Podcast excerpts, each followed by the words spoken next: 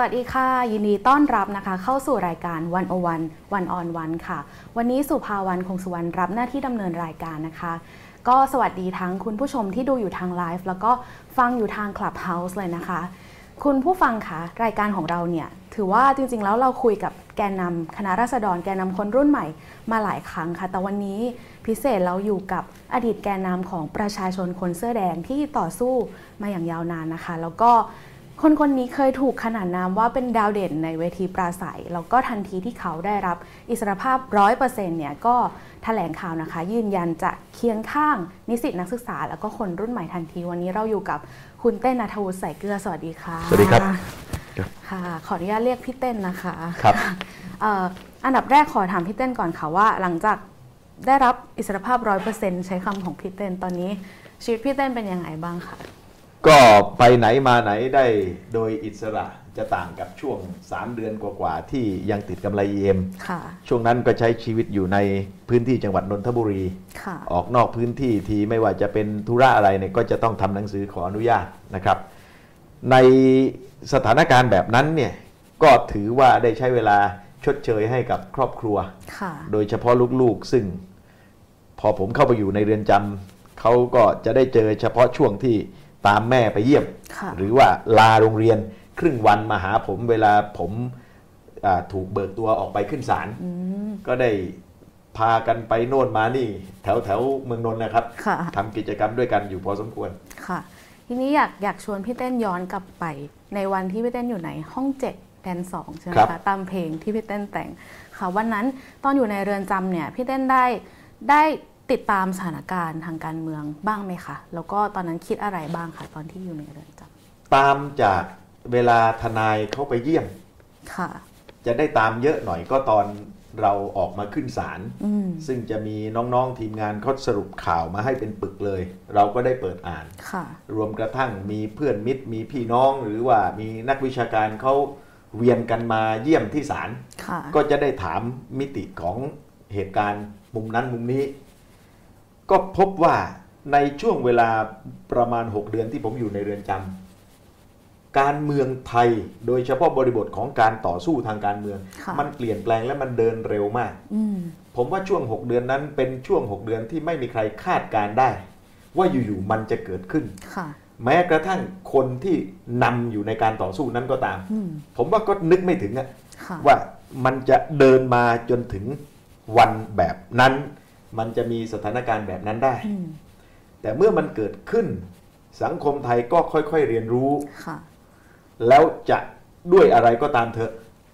มันต้องยอมรับความจริงว่าสิ่งเหล่านั้นมันได้เกิดขึ้นแล้ว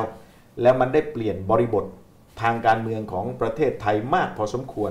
เปลี่ยนบริบทการต่อสู้ทางการเมืองด้วยค่ะแต่ก็ขึ้นอยู่กับว่า ปลายทางมันจะไปถึงตรงไหนค่ะหรือว่าคนที่ทำหน้าที่เคลื่อนขบวนต่อสู้นี้อยู่ เขาจะคิดอ่านกันอย่างไร เพราะว่าเหตุสถานการณ์มันก็ซับซ้อนขึ้นทุกที โจทย์มันก็ยากขึ้นทุกทีเหมือนกันค่ะแปลว่าในช่วงแค่ 6 เดือนเนี่ยพี่เต้นเองก็เซอร์ไพรส์กับสถานการณ์ที่มากครับ ให้ผมย้อนกลับไปช่วงครึ่งปีแรกของ 2563ค่ะแล้วให้ผมคาดเดาสถานการณ์การเมืองในครึ่งปีหลัง ผมไม่มีทางทายว่า มันจะเกิดเหตุการณ์แบบนั้นได้อืมอืมค่ะ ถ้าสมมติให้พี่เต้นมองพี่เต้นพอนึกออกไหมคะว่าอะไรที่มันที่มันผลักผลักทั้งเพดานผลักทั้ง movement ของคนมาขนาดเนี้ยค่ะ จริง ๆ ผมคิดว่าสายลมของการเปลี่ยนแปลง มันพัดอยู่ตลอดเวลา เพียงแต่ว่าเมื่อวันหนึ่ง คนที่กำลังเติบโตขึ้นมาในสังคมที่ความเปลี่ยนแปลงกำลังเคลื่อนเนี่ยค่ะเขาเห็นตรงกัน เขาขยับตัวพร้อมกัน เขาส่งเสียงขึ้นมาเป็นเสียงเดียวกัน พลังมันก็เลยเกิด แล้วมันก็ทำให้กลุ่มคนที่ไม่ได้อยู่ในวันวัยแบบนั้นค่ะแต่อยู่ในสังคมเดียวกันเนี่ยต้องเงี่ยหูฟัง ต้องขบคิด แล้วก็มีปฏิกิริยาต่างๆ มากมาย ทั้งสนับสนุน ทั้งคัดค้านต่อต้าน หรือแม้กระทั่งที่ยังเฉยอยู่ได้ก็มี ซึ่งนี่เป็นเรื่องจริงของทุกสังคม ผมพูดอยู่เสมอว่า ความเปลี่ยนแปลงเป็นเรื่องแน่นอนที่สุดทุกสังคมประเทศ ไม่มีใครที่จะอยู่เหนือกฎเกณฑ์นี้ มันขึ้นอยู่กับว่าจะเปลี่ยนแปลงอย่างไรค่ะในระหว่างทางของการเปลี่ยนแปลงจะเกิดอะไรขึ้นบ้างอืมและสุดทางของการเปลี่ยนแปลง มันจะมีอะไรอยู่ตรงไหนบ้าง ซึ่งอันเนี้ยให้ผมออกแบบความคิด ผมก็ยังออกแบบไม่ถูก ทั้งทั้งที่ออกมายืนอยู่แล้ว ในสถานการณ์ปัจจุบัน แล้วผมว่า ใครก็ตามเถอะ จะเป็นนักพยากรณ์การเมืองที่ไหนก็ตาม ก็ยังเดายากอยู่ดีค่ะยกเว้นว่าจะเป็นหลวงปู่นั่นฤาษีนี่ อันนี้ผมก็ไม่แน่ใจ โอเคค่ะ เดี๋ยวคุยอย่างนี้ค่ะวันนั้นที่พี่เต้นแถลงข่าวเนี่ยพี่เต้นเล่าให้ฟังว่าเอ่อในในช่วงเวลาที่พี่เต้นอยู่ในเรือนจำก็คมีรับแกนนำน้องๆที่ต้องเข้าเรือนจำเหมือนกัน แล้วก็กลายพี่เต้นกลายเป็นพี่เต้นที่ดูแลน้องๆข้างใน แต่ว่าพี่เต้น คิดมาก่อนไหมคะว่าว่าว่าแกนนำข้างนอกจะถูกดำเนินคดีเราต้องเดินเข้ามาในเรือนจำอะไรแบบเนี้ยตอนแรก ๆ ที่เขาเคลื่อนกันน่ะอืมผมก็ยังไม่ห่วงใยนักเรื่องอิสรภาพค่ะ แต่พอเคลื่อนกันไปหนักเข้าหนักเข้า ผมแน่ใจว่า เดี๋ยวน้องๆจะทยอยกันเข้ามาอืมคือมันอาจจะด้วยประสบการณ์ด้วยหนึ่งนะค่ะสองก็คือโดยสถานการณ์ เมื่ออำนาจรัฐเคลื่อนตัวเข้ามาเผชิญหน้ากับฝ่ายประชาชนที่กำลังต่อสู้อยู่ทางการเมืองกลางถนนเนี่ย ไม่วันใดก็วันหนึ่ง มันก็จะมีการจับกุมคุมขังค่ะ แต่ว่าเมื่อพวกเขาทยอยเข้าทยอยออกกันในช่วงเวลาที่ผมอยู่ แล้วก็มันขาดช่วงไปในตอนท้ายๆที่ผมกำลังจะออกมา ผมก็นั่งประเมินกับน้องๆผู้ต้องขังที่ยังอยู่กันข้างในค่ะวันที่ผมจะออกมา ผมบอกน้องๆ ผู้ต้องขังหลายคนในแดนสองว่าถ้าเขาเรียกผมอานะครับค่ะผมไม่ได้อนุญาตหรอก แต่ว่าต่อต้านไม่ไหวมันเป็นกระแสข้างมากในเรือนค่ะจำอ่าผมก็บอกว่าถ้าพวกเองอยู่กันกับอาแล้วสบายใจที่จะเราคบหากันเนี่ยอาออกไปแล้ว ต่อไปถ้าน้องๆพวกนี้กลับเข้ามาอีก เห็นพวกนี้ก็ให้เหมือนเห็นอาอื มมีอะไรจะแสดงน้ำใจ มีอะไรดูแลได้ ก็ขอให้ช่วยดูแลกัน ก็ทราบจากพักพวกเพื่อนฝูง บ้างว่ามีน้องๆ ผู้ต้องขังข้างในก็พยายามจะเอื้อเฟื้อ แสดงมิตรจิตมิตรใจตามแต่ที่เขาทำได้ค่ะคือคนไปอยู่ในคุกเนี่ยมันช่วยเหลือดูแลใครได้ไม่มากอยู่แล้วล่ะ แต่อย่างน้อยก็ได้เป็นเรื่องที่บอกกล่าวกันไว้ค่ะ อย่างไรก็ตามเนี่ย การเข้าไปอยู่ในเรือนจำท่ามกลางการต่อสู้ทางการเมือง ไม่มีใครที่จะดูแลได้เท่ากับการดูแลตัวเอง ซึ่งเท่าที่ผมสัมผัสทุกคนที่เข้าไปอยู่ในนั้นเนี่ยเขามีความเข้มแข็งอืมเขารู้ว่าเขากำลังทำอะไรอยู่ และเขารู้ว่าแม้การเข้าไปอยู่ในเรือนจำสูญสิ้นอิสรภาพก็เป็นการต่อสู้รูปแบบหนึ่งค่ะดังนั้นเรื่องว่าน้องๆเข้าไปอยู่ในเรือนจำแล้วผมไม่อยู่ ตอนนั้นเขาก็บอกกันว่า แม้จะลำบากมากเลย แต่ผมเชื่อว่าเขาผ่านได้ค่ะทีนี้ก็มานั่งเป็นห่วงสิ่งที่มันเพิ่มขึ้นมาจากการถูกขังปกติ ก็คือการประกาศอดอาหารอืมของน้องๆบางคนค่ะ ไม่ใช่ห่วงว่า หัวใจเขาไม่เข้มแข็งพอ แต่ห่วงร่างกายว่าหลายวันเข้าเนี่ย จะเป็นยังไง แต่ก็ทำได้เพียงห่วงนะครับค่ะเนื่องจากมันเป็นการตัดสินใจต่อสู้ ของคนอีกหลายหลายๆคนที่ประกาศแบบนี้ไปแล้วอืมดังนั้นมันก็ต้องเคารพกันอืมความความรู้สึกพี่เต้นเวลาเห็นน้องๆเข้าไปในคุกนี้พี่เต้นคิดอะไรบ้างคะตอนผมนั้นสงสารแล้วก็ผมเป็นห่วง ผมไม่รู้ว่าข้างนอกเนี่ยขบวนนำเขาคุยกันยังไงอืมเขาเดินกันแบบไหนบทบาทใครนำใครใครตามใครค่ะผมไม่ทราบเลยค่ะ แล้วก็การประกาศยุทธศาสตร์ การต่อสู้การขับเคลื่อนในแต่ละนัดแต่ละวัน ใครทำอะไรตรงไหนบ้าง ผมก็ไม่รู้อืมผมรู้อย่างเดียวว่า คนกลุ่มนี้เป็นหนุ่มสาวที่ต้องการเห็นสังคมเปลี่ยนแปลงค่ะแล้วได้ออกมาพยายามสร้างความเปลี่ยนแปลงนี้แล้ว แล้วพอเขาเข้ามาอยู่ในเรือนจำมาอยู่ใกล้ๆผมเนี่ยผมรู้ชัดเลยว่าเขาเป็นเด็ก แล้วเขาไม่ควรจะมาอยู่ในนั้นอืมแล้วไม่ควรมีใครคิดจะกระทำต่อคนกลุ่มนี้ นอกเหนือไปจากการให้ความเมตตานอกเหนือไปจากการให้โอกาสและให้อภัยถ้าหากเห็นว่าเขากำลังทำในสิ่งที่ผิดค่ะเพราะว่าน้องๆเหล่านี้พอได้นั่งคุยบ้าง จะเห็นว่าความรู้ไม่ธรรมดาอืมความรู้เกินกว่าตำราในระดับชั้นค่ะที่สั่งสอนเขาในห้องเรียนมาแน่นอน แล้วมิติทางความคิดก็ล้ำลึก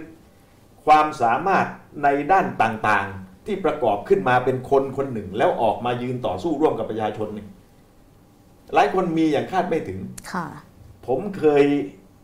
ชวนเล่นๆ บอกอานนท์บอกเพนกวิน ว่า เฮ้ยเอาไหม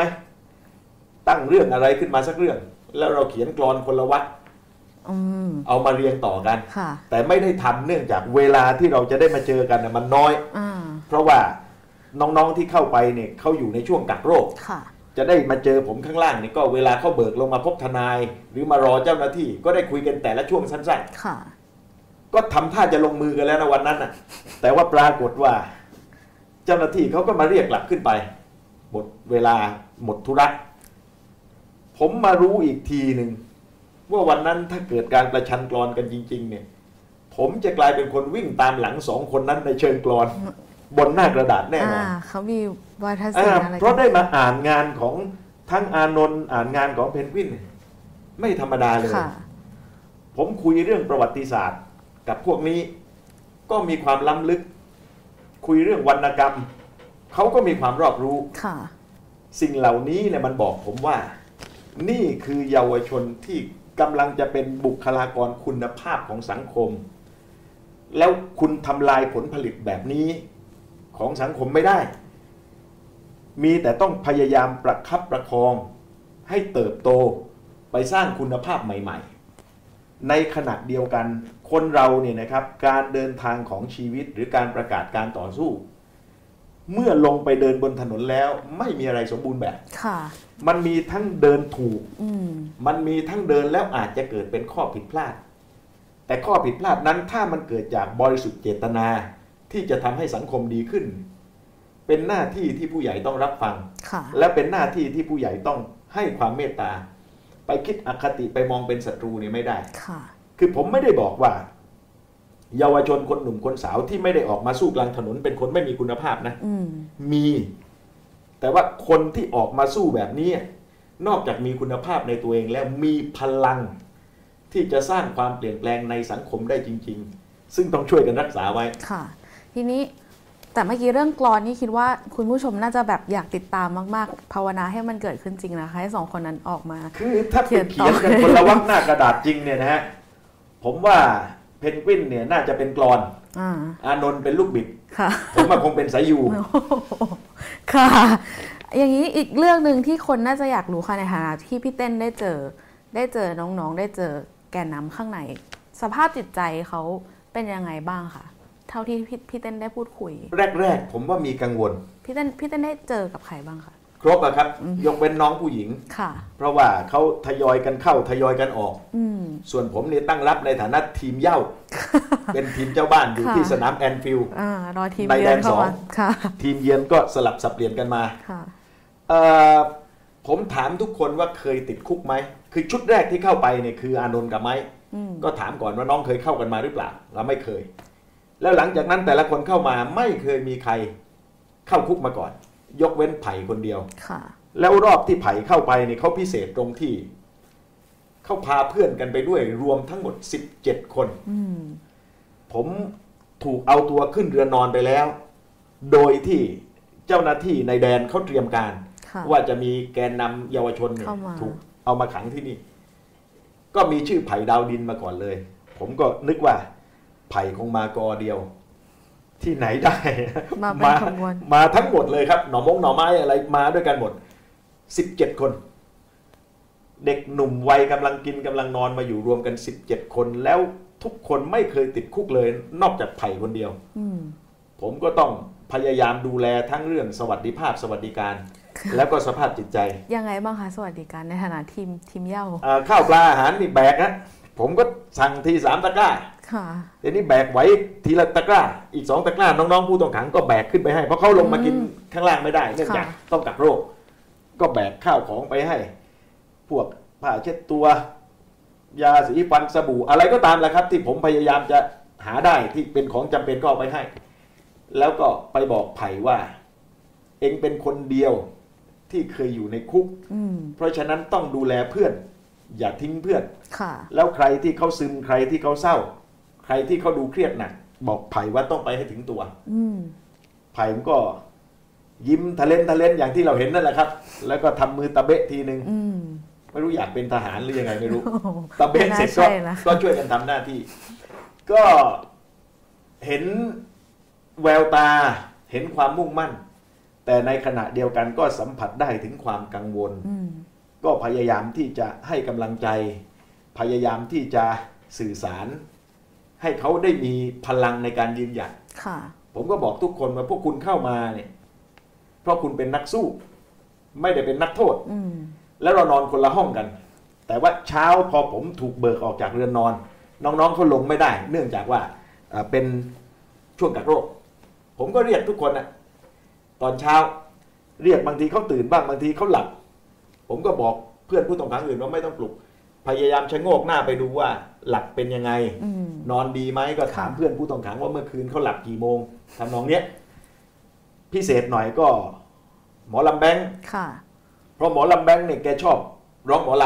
ำเจอกันแป๊บเดียวแกเขียนกรอนหมอลำมาให้ผมสองหน้ากระดาษอืมแล้วบอกว่าให้ผมต้องไปหัดร้องให้ได้ ผมก็ลังเลว่าผมจะต้องหัดร้องที่ไหนยังไงนะฮะค่ะวันเวลาเจอหมอลำแบงค์เดินผ่านห้องขังที่หมอลำแบงค์นอนเนี่ย ผมจะไม่เรียก ผมจะใช้วิธีการอ่าก็เป็นที่เข้าใจกันว่าค่ะนี่คือการอรุณสวัสดิ์หมอลำแบงค์อืมวันแรกแกก็ขำนะค่ะแกแกขำจริงจังเลยแกว่าเอ๊ะพี่เต้นมาติดคุกแล้ว เป็นอะไรไปหรือเปล่า พอวันหลังๆแกจะแกก็จะเริ่มเข้าใจว่าเราต้องการให้ผ่อนคลายค่ะเราต้องการให้เห็นว่าชีวิตในนี้ รอยยิ้มมันสร้างให้กันได้อืมค่ะหรือแม้กระทั่งเสียงหัวเราะก็ นอกจากมันประโลมหัวใจแล้วเนี่ยบางทีมันก็เย้ยหยันต่อชะตากรรม หรือเย้ยหยันต่อผู้กระทำต่อเราเช่นเดียวกันค่ะคือผมพยายามบอกน้องๆว่าเข้ามาเนี่ยมันต้องทำให้คนเห็นว่าแข็งแกร่งทั้งร่างกายและจิตใจ นี่คือวิธีสู้ ใช่ครับ การเข้าไปอยู่ในเรือนจำอันเป็นเหตุจากการต่อสู้ทางการเมืองค่ะ ต้องระลึกเสมอว่านั่นคือการต่อสู้อีกวาระหนึ่งของเราอืมแต่ว่าเราไม่สามารถจะยืนขึ้นพูดปราศัย ต่อหน้าทุกคนในเรือนจำได้ แต่วิถีชีวิตของเราเนี่ยจะต้องแทนคำปราศัยแทนคำพูดแทนคำอธิบาย ว่าเราคือคนแบบนี้ค่ะแล้วเขาจะมองทะลุผ่านตัวเราไปว่า ขบวนการที่สู้ด้วยกันกับเรา คือแบบนี้อืมเพราะฉะนั้นผมก็ออกกำลังทุกวันนะครับ เช้าบ่าย เช้าก็วิดพื้นออกกำลังกายก่อนเข้ามาเปิดห้องขังค่ะบ่ายก็อากาศร้อนก็ถอดเสื้อวิ่งอยู่รอบเรือนนอนในแดน ก็เลยได้เป็นอาเต้นที่เขาเรียกกัน ก็เด็กมันก็เรียกเพราะว่า วิ่งจนเด็กมันมาถามว่าอายังไงทำไมทำแบบนี้ได้ทุกวันค่ะหรือว่าโอ๊ยอาอายุเท่าไหร่เนี่ยทำไมวิ่งได้ขนาดนี้ค่ะ ก็ได้สนทนาก็ได้สนิทสนมเป็นกันเองกันแล้ว ก็ได้ทำให้ความเป็นคนเสื้อแดง เป็นที่เข้าใจของ น้องๆรุ่นหลังที่เป็นผู้ต้องขังได้มากขึ้น อืมค่ะ ทีนี้พอเอ่อพี่เต้นแถลงข่าวใช่ไหมคะว่าครับประกาศเคียงข้างน้องๆนิสิตนักศึกษาคนรุ่นใหม่ ทีนี้เลยอยากชวนให้พี่เต้นมองการเคลื่อนไหวของคนรุ่นใหม่หน่อยค่ะว่าเออมันมันมีลักษณะอะไรที่น่าสนใจสำหรับพี่เต้นบ้าง หรือมันต่างไปจากยุคของพี่เต้นยังไงบ้าง ผมเคารพและก็ให้เกียรติการต่อสู้นี้นะค่ะ หลายครั้งบางทีก็จะมีคน บอกให้ผมให้คำแนะนำพวกเขา ซึ่งผมบอกว่าผมไม่ทำเพราะผมไม่แน่ขนาดนั้นค่ะ แต่เมื่อพวกเขาออกมาต่อสู้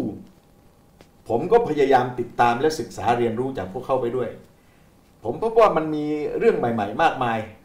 เอาเบาๆก่อนก็พวกเอ่อถ้อยคำภาษาสำนวนที่เอามาใช้ค่ะ มันใหม่มากในหลาย ๆคำสำหรับผม หรือว่ามันเกิดสัญญลักษณ์ระหว่างทางขึ้นมามากมาย อยู่ๆผมต้องตามให้ทันว่าทำไมเป็ดตัวสีเหลืองเนี่ยอ่าถึงมีอิทธิพลมากค่ะในการชุมนุม หรือมินเนี่ยนพี่พี่เต้นเข้าใจคำว่ามินเนี่ยนแล้วใช่ไหมคะมินเนี่ยนยังไม่แน่ชัดนะโอเคค่ะฮะฮะอ่าผมจะดูเชยไปไหมแต่ผมไม่ไม่ใช่ค่ะไม่ใช่อ่าค่ะยังยังไม่ค่อยเข้าใจนะฮะเอ่อผมต้องมาตามดูย้อนหลังว่าทำไม เขาชุมนุมกันแล้วเขาไปเกาะบ่าแล้ววิ่งรอบอนุสาวรีย์อืมประชาธิปไตยมันคืออะไรค่ะเป็นหนูอะไรนั่นใช่ไหมแฮมสเตอร์อ่าหนูแฮมสเตอร์ แล้วก็ต้องไปดูต่ออีกว่าไอ้หนูแฮมสเตอร์เนี่ยคืออะไรมันมันคืออะไรอีกอค่ะย่างนี้เป็นต้นทำไมเขาเรียกพ่อค้าแม่ขายว่า CIA เอเนี่ยเป็นตัวอย่าง ก็ต้องพยายามตามให้ทัน ซึ่งก็ไม่ทันทั้งหมดอย่างน้อยมินเนี่ยนเนี่ยไม่ทันแล้วครับเอ่อเรื่องที่มันมันลึกไปกว่านั้น เช่น วิธีคิดในการจัดการชุมนุม การนัดหมายกันผ่านออนไลน์อืมการให้สแตนบายกันใกล้สถานีรถไฟฟ้าค่ะนี่ก็ใหม่มากสำหรับผม แล้วก็ในยุคที่ผมกำลังเคลื่อนไหวกันหนักๆ ไม่มีทางทำได้แบบนี้ค่ะเพราะว่าเราไม่มีช่องทางในการสื่อสารข้อมูลชนิดที่โพสต์ลงในเพจไหนอืมอืมเห็นพร้อมกันทันที นัด 30 นาทีเต็มท้องถนนปิดห้าแยกลาดพร้าวได้เนี่ยพวกผมไม่มีทางทำได้ค่ะแต่ กลุ่มนี้เขาทำและมันเกิดขึ้นมาจริง ๆ หรือกระทั่งการชุมนุมแบบไม่มีแกนนำอืมไม่มีเวทีปราศัยค่ะนี่ก็ใหม่มาก ๆ ซึ่งผมก็ต้องพยายามทำความเข้าใจ ทั้งหมดทั้งหลายเนี่ยมันก็พบว่ามันน่าจะมีทั้งจุดแข็ง และมันน่าจะมีทั้งข้อจำกัดในตัวของมันเองค่ะซึ่งคนที่เขาทำหน้าที่เป็นคนนัดหมายหรือจัดการชุมนุม หรือแม้กระทั่งคนที่ออกมาชุมนุมนั่นแหละ เขาจะตกผลึกอืมว่ารูปแบบไหนมันน่าจะใช่อืมรูปแบบไหนเมื่อทำไปแล้วมันพบปัญหาอย่างไร ผมเข้าใจว่ามันคงจะมีการสรุปบทเรียนกันเป็นระยะระยะค่ะเพื่อเดินต่ออืมอืมดังนั้น การต่อสู้ของน้องๆรุ่นนี้ สู้ไปด้วยก็เรียนรู้ไปด้วยค่ะในขณะที่ผมเป็นผู้ติดตามการเคลื่อนไหว ก็เรียนรู้ไปด้วยกับพวกเขาเหมือนกันค่ะแต่ว่าเรามีระยะของการ เคารพกัน เรามีระยะของการให้เกียรติกัน ผมไม่เคยรู้จักน้องๆที่มีบทบาทแกนนำอยู่หลาย ๆ คน แต่สำหรับผมเนี่ย พวกเขาเท่าๆกันกับผมในวันที่ผมออกมาต่อสู้ค่ะผมไม่ได้เหนือกว่าอะไรเลยนอกจากอายุที่มากกว่าเท่านั้นเองอืมทีนี้อย่างเรื่องเมื่อกี้ที่พี่เต้นพูดไว้ค่ะ เรื่องลักษณะไม่มีแกนนำแล้วมันก็เป็นม็อบแบบที่ไม่ใช่ลักษณะจัดตั้งไม่ได้เป็นไม่ไม่เหมือนสมัยก่อนครับๆเลยค่ะ มีอะไรที่พี่เต้นมองแล้ว แบบอาจจะกังวลไหมคะ ว่าเออมีเรื่องที่น่าจะต้องระวังหรืออะไรแบบเนี้ยค่ะในลักษถ้าณะแบบนี้ให้ผมแชร์ในเชิงประสบการณ์ก็แล้วกันนะครับค่ะผมคิดว่าถ้าเป็นผมเนี่ย ผมอาจจะไม่เลือกใช้รูปแบบนี้อืมในการชุมนุมยังไงบ้างคะเนื่องจากว่าถ้าเป็นการรวมคนจำนวนมาก ๆ แล้วไม่มีจุดศูนย์รวมความคิด ไม่มีจุดศูนย์รวมความเคลื่อนไหวเนี่ยอืมมันจัดการยากค่ะ มันอาจจะดูสมมุติขึ้นถ้าหากเกิดในสถานการณ์ที่มันยังไม่มีอะไรเผชิญหน้ากันมาก่อนค่ะหรือเกิดในช่วงต้นๆของความเคลื่อนไหว แต่พอมันเดินมาถึงระยะหนึ่ง เริ่มมีการเผชิญหน้ากับเจ้าหน้าที่ มีการกระทบกระทั่งกันบ้างแล้ว มีการฉีดน้ำกัน มีการโยนรั้วจราจรใส่กันบ้างแล้ว มีการตั้งเครื่องกีดขวางของเจ้าหน้าที่ มีการแสดงกำลังลดเสรีในการปฏิบัติของเจ้าหน้าที่ชัดเจนขึ้นเป็นลำดับแล้วเนี่ยพอออกมารวมตัวกันแล้วก็ไม่มีจุดศูนย์รวมความสนใจอืมไม่มีจุดศูนย์รวมที่จะสื่อสาร หรือดูแลมวลชนให้ค่ะมีอ่าเป็นอันหนึ่งอันเดียวกันอืมอืมก็สุ่มเสี่ยงที่จะเกิดพาการเผชิญหน้า เพราะว่าพอออกมาแล้วเนี่ย มันก็มีสองอย่างฮะไม่หันมาดูกันเอง ก็ต้องหันไปดูกับเจ้าหน้าที่ค่ะมองหน้ากันไปมองหน้ากันมาก็อาจจะเกิดการท้าทายอืมแล้วก็ในที่สุดก็กระทบกระทั่งกันในในในในสถานการณ์ ดังนั้นส่วนตัวผมเนี่ยผมคิดว่าผมคงคงไม่ถนัดกับรูปแบบนี้อืมอย่างไรก็ตามเนี่ยฝ่ายที่เขาใช้รูปแบบนี้เนี่ยเขาอาจจะมองเรื่องความคล่องตัว อาจจะมองเรื่องความเป็นอิสระค่ะอาจจะมองเรื่องการลดการถูกกระทำของแกนนำเพราะว่าทุกคนมาแล้วยืนเท่า ๆกันหมดอะก็เป็นไปได้ ซึ่งก็อาจจะเป็นจุดแข็งที่ต้องพิจารณาเหมือนกันอืมค่ะเอ่อจริงๆ เรื่องหนึ่งที่เป็นเด่นมากๆของของของม็อบคนรุ่นใหม่ก็คือเรื่องเออข้อเรียกร้องข้อเสนอหนึ่งครับความฝัน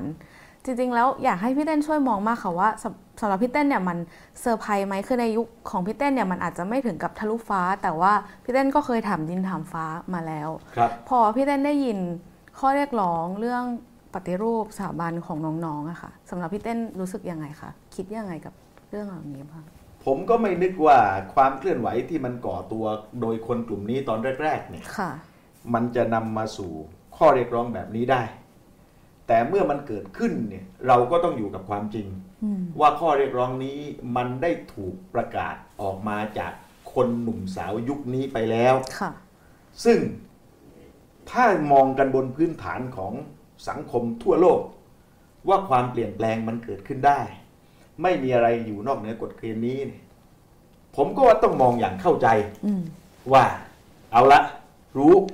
ว่าคนกลุ่มนี้เข้าสื่อสารออกมา ข้อเรียกร้องเขามีกี่ข้อค่ะอะไรบ้าง สิ่งที่ต้องคิดต่อก็คือ ภายใต้ข้อเรียกร้องทั้งหมด มันจะเดินไปด้วยกันได้ยังไงอืมมันจะทำให้คนทุกส่วนในสังคม อยู่ร่วมกันได้อย่างสันติค่ะแบบไหนอืมความเปลี่ยนแปลงที่ต้องการ และบอกว่าไม่มีสังคมไหนปฏิเสธได้เนี่ยมันต้องเปลี่ยนแปลงถึงระดับใด ส่วนตัวผมนะครับ ผมคิดว่าเราอยู่กับความเปลี่ยนแปลงได้ โดยที่แต่ละฝ่ายไม่ต้องทำลายล้างกันอืมไม่ต้องมีใครที่จะต้องสูญสลายหายไปจากประเทศนี้ ความเปลี่ยนแปลงเนี่ยมันหมายถึง การนำมาสู่สิ่งที่ดีกว่าก็ได้ แต่ความเปลี่ยนแปลงที่จะนำมาสู่สิ่งที่ดีกว่าได้เนี่ยมันต้องมาจากเจตนาดี มันต้องมาจากความปรารถนาดีต่อกันค่ะ และเมื่อมันเกิดสิ่งเหล่านี้ขึ้น ฝ่ายที่จะต้องแสดงเจตนาดีและความปรารถนาดีก่อน แล้วอย่างตรงไปตรงมาคือฝ่ายรัฐอืมฝ่ายถืออำนาจอืมค่ะผมว่าเนี่ยสำคัญ มันจะพัฒนาการไปทางทิศไหน มันจะมีความสูญเสียหรือจะเป็นสันติภาพ มันจะมีความเสียหาย หรือสุดท้ายกลายเป็นเส้นทางที่สร้างสรรค์ ต้นทุนสำคัญคือท่าทีวิธีคิด และก็การกระทำของฝ่ายผู้มีอำนาจค่ะ คือถ้าหากไปเห็นว่าใช้วิธีการจับปราบจับขัง แล้วนี่คือทางออกหรือการแก้ปัญหา ผมว่ามันไม่จบค่ะแต่ถ้าเห็นว่าเอาละ เมื่อฝ่ายหนึ่งได้สื่อสารมาแล้วอืมอีกฝ่ายหนึ่งซึ่งเป็นผู้รับสารซึ่งหมายถึงผู้ถืออำนาจรัฐเนี่ยนะครับอ่าควรจะจัดการยังไง ควรจะมีวิธีการทำให้ลูกหลานเหล่านี้ เติบโตมาพร้อม ๆ กับกระแสของความเปลี่ยนแปลง โดยที่คนทุกรุ่นทุกกลุ่มทุกวัยก็ไปด้วยกันได้ค่ะแบบไหนอืมฟังดูเนี่ยมันเป็นนามธรรมมาก ๆนะ แล้วก็อธิบายเป็นรูปธรรมก็ยังอธิบายยาก เพราะผมก็ไม่รู้เหมือนกันว่า ข้อเสนอเหล่านี้ ในใจความต้องการที่เป็นรูปธรรมของคนเสนอเนี่ย มันคืออะไรอืมแต่ผมแน่ใจอย่างหนึ่งว่ากลุ่มคนที่เขาเรียกร้องหรือเสนอเนี่ย ลึกในใจเขาก็คงไม่ได้คิดว่าทุกอย่างมันจะต้องเกิดขึ้นฉับพลันทันที มันจะต้องหักด้ามพระด้วยเขา่าอืมมันจะต้องได้ตามที่ต้องการภายใน3วัน7วันค่ะผมเชื่อว่าลึกๆเขาก็ไม่ได้คาดหวังขนาดนั้นอืมในขณะเดียวกันเนี่ย ข้อเสนอต่างๆ ผมก็คิดว่าถึงที่สุดเนี่ยสังคมมันคิดอ่านร่วมกันได้อืมค่ะสังคมมันพิจารณาร่วมกันได้ คนที่เห็นด้วย หรือคนที่ไม่เห็นด้วย ถึงที่สุดเนี่ยมันหันหน้าเข้าหากันได้อืมมันฟังดูโรแมนติกนิดหน่อยนะ แต่เรื่องนี้ถ้าไม่มีความโรแมนติกเจือปนอยู่บ้าง ความเปลี่ยนแปลงนี้กว่าจะถึงที่สุดอื มมันจะอยู่บนกองของการบาดเจ็บล้มตาย ค่ะ ซึ่งผมไม่อยากให้มันเป็นแบบนั้น อืมเรื่องการท่าทีการกระทำของรัฐ เรื่องการใช้ว่าความรุนแรงก็เป็นเป็นที่ทราบกันดีว่ามันเกิดขึ้นหลายครั้งมากๆค่ะ ในฐานะที่พี่เต้นผ่านเหตุการณ์ความรุนแรงจากรัฐปี 53 มาก่อน อยากรู้ว่าพี่เต้นวิเคราะห์ความรุนแรงของรัฐในครั้งนี้ยังไงบ้างคะผมยังประเมินยากอืมเนื่องจากว่าการเคลื่อนไหวของ คนยุคปัจจุบันเนี่ยเข้ามาเป็นครั้งเป็นคราวอืมไม่ได้ยืนเผชิญหน้ากันเป็นแรมเดือนอืมอย่างที่ผมทำค่ะ คือการเผชิญหน้ากันเป็นแรมเดือนเนี่ยมันมันเป็นแรงเสียดทานด้วยกันทั้งสองฝ่ายนะ ฝ่ายมวลชนก็อยากจะชนะ ก็ทั้งกดดันตัวเอง กดดันแกนนำและระหว่างแกนนำกับมวลชนก็กดดันกันและกันอืมว่ามาอยู่เป็นเดือนสองเดือนแล้ว ยังทำอะไรเขาไม่ได้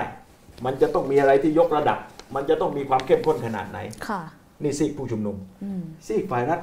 ก็เป็นแรงเสียดทาน เพราะว่าจะให้ประชาชนมาเดินขบวนมาอยู่แยกนั้นแยกนี้ ต่อเนื่องไปโดยรัฐไม่ทำอะไร นี่ก็จะถูกพลังมวลชนอีกฝ่ายหนึ่งจัดการแบบนี้อืมประกอบกับมายืนซัดกันอยู่เป็นเดือนๆเนี่ย อารมณ์ความไม่พอใจ อารมณ์ความชิงชังต่อกันมันเกิดนะครับ แล้วในที่สุดเนี่ย มันก็อาจจะระเบิดออกมาอืม กลายเป็นการใช้กำลัง กลายเป็นการบาดเจ็บล้มตายค่ะนั่นคือยุคนั้น แต่ยุคนี้เนี่ยนัดกันเป็นรอบอืมๆสามสี่ชั่วโมงกลับ อย่างมากห้าหกชั่วโมงกลับ ไม่มีการพักค้างอ้างแรม ไม่มีการปักหลักยืดเยื้อ ยาวนานเป็นอาทิตย์หรือว่าเป็นเดือนอืมเงื่อนไขในการใช้กำลังปราบปรามเนี่ย มันจึงทำยาก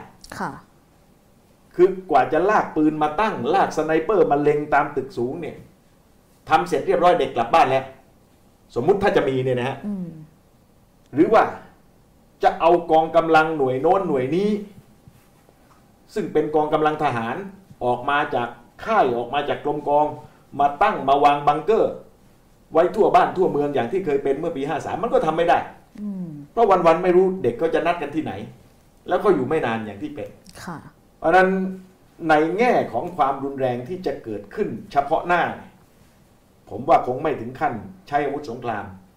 ออกมาไล่จับไล่ปราบแต่ความรุนแรงมันจะเกิดขึ้นเฉพาะตัว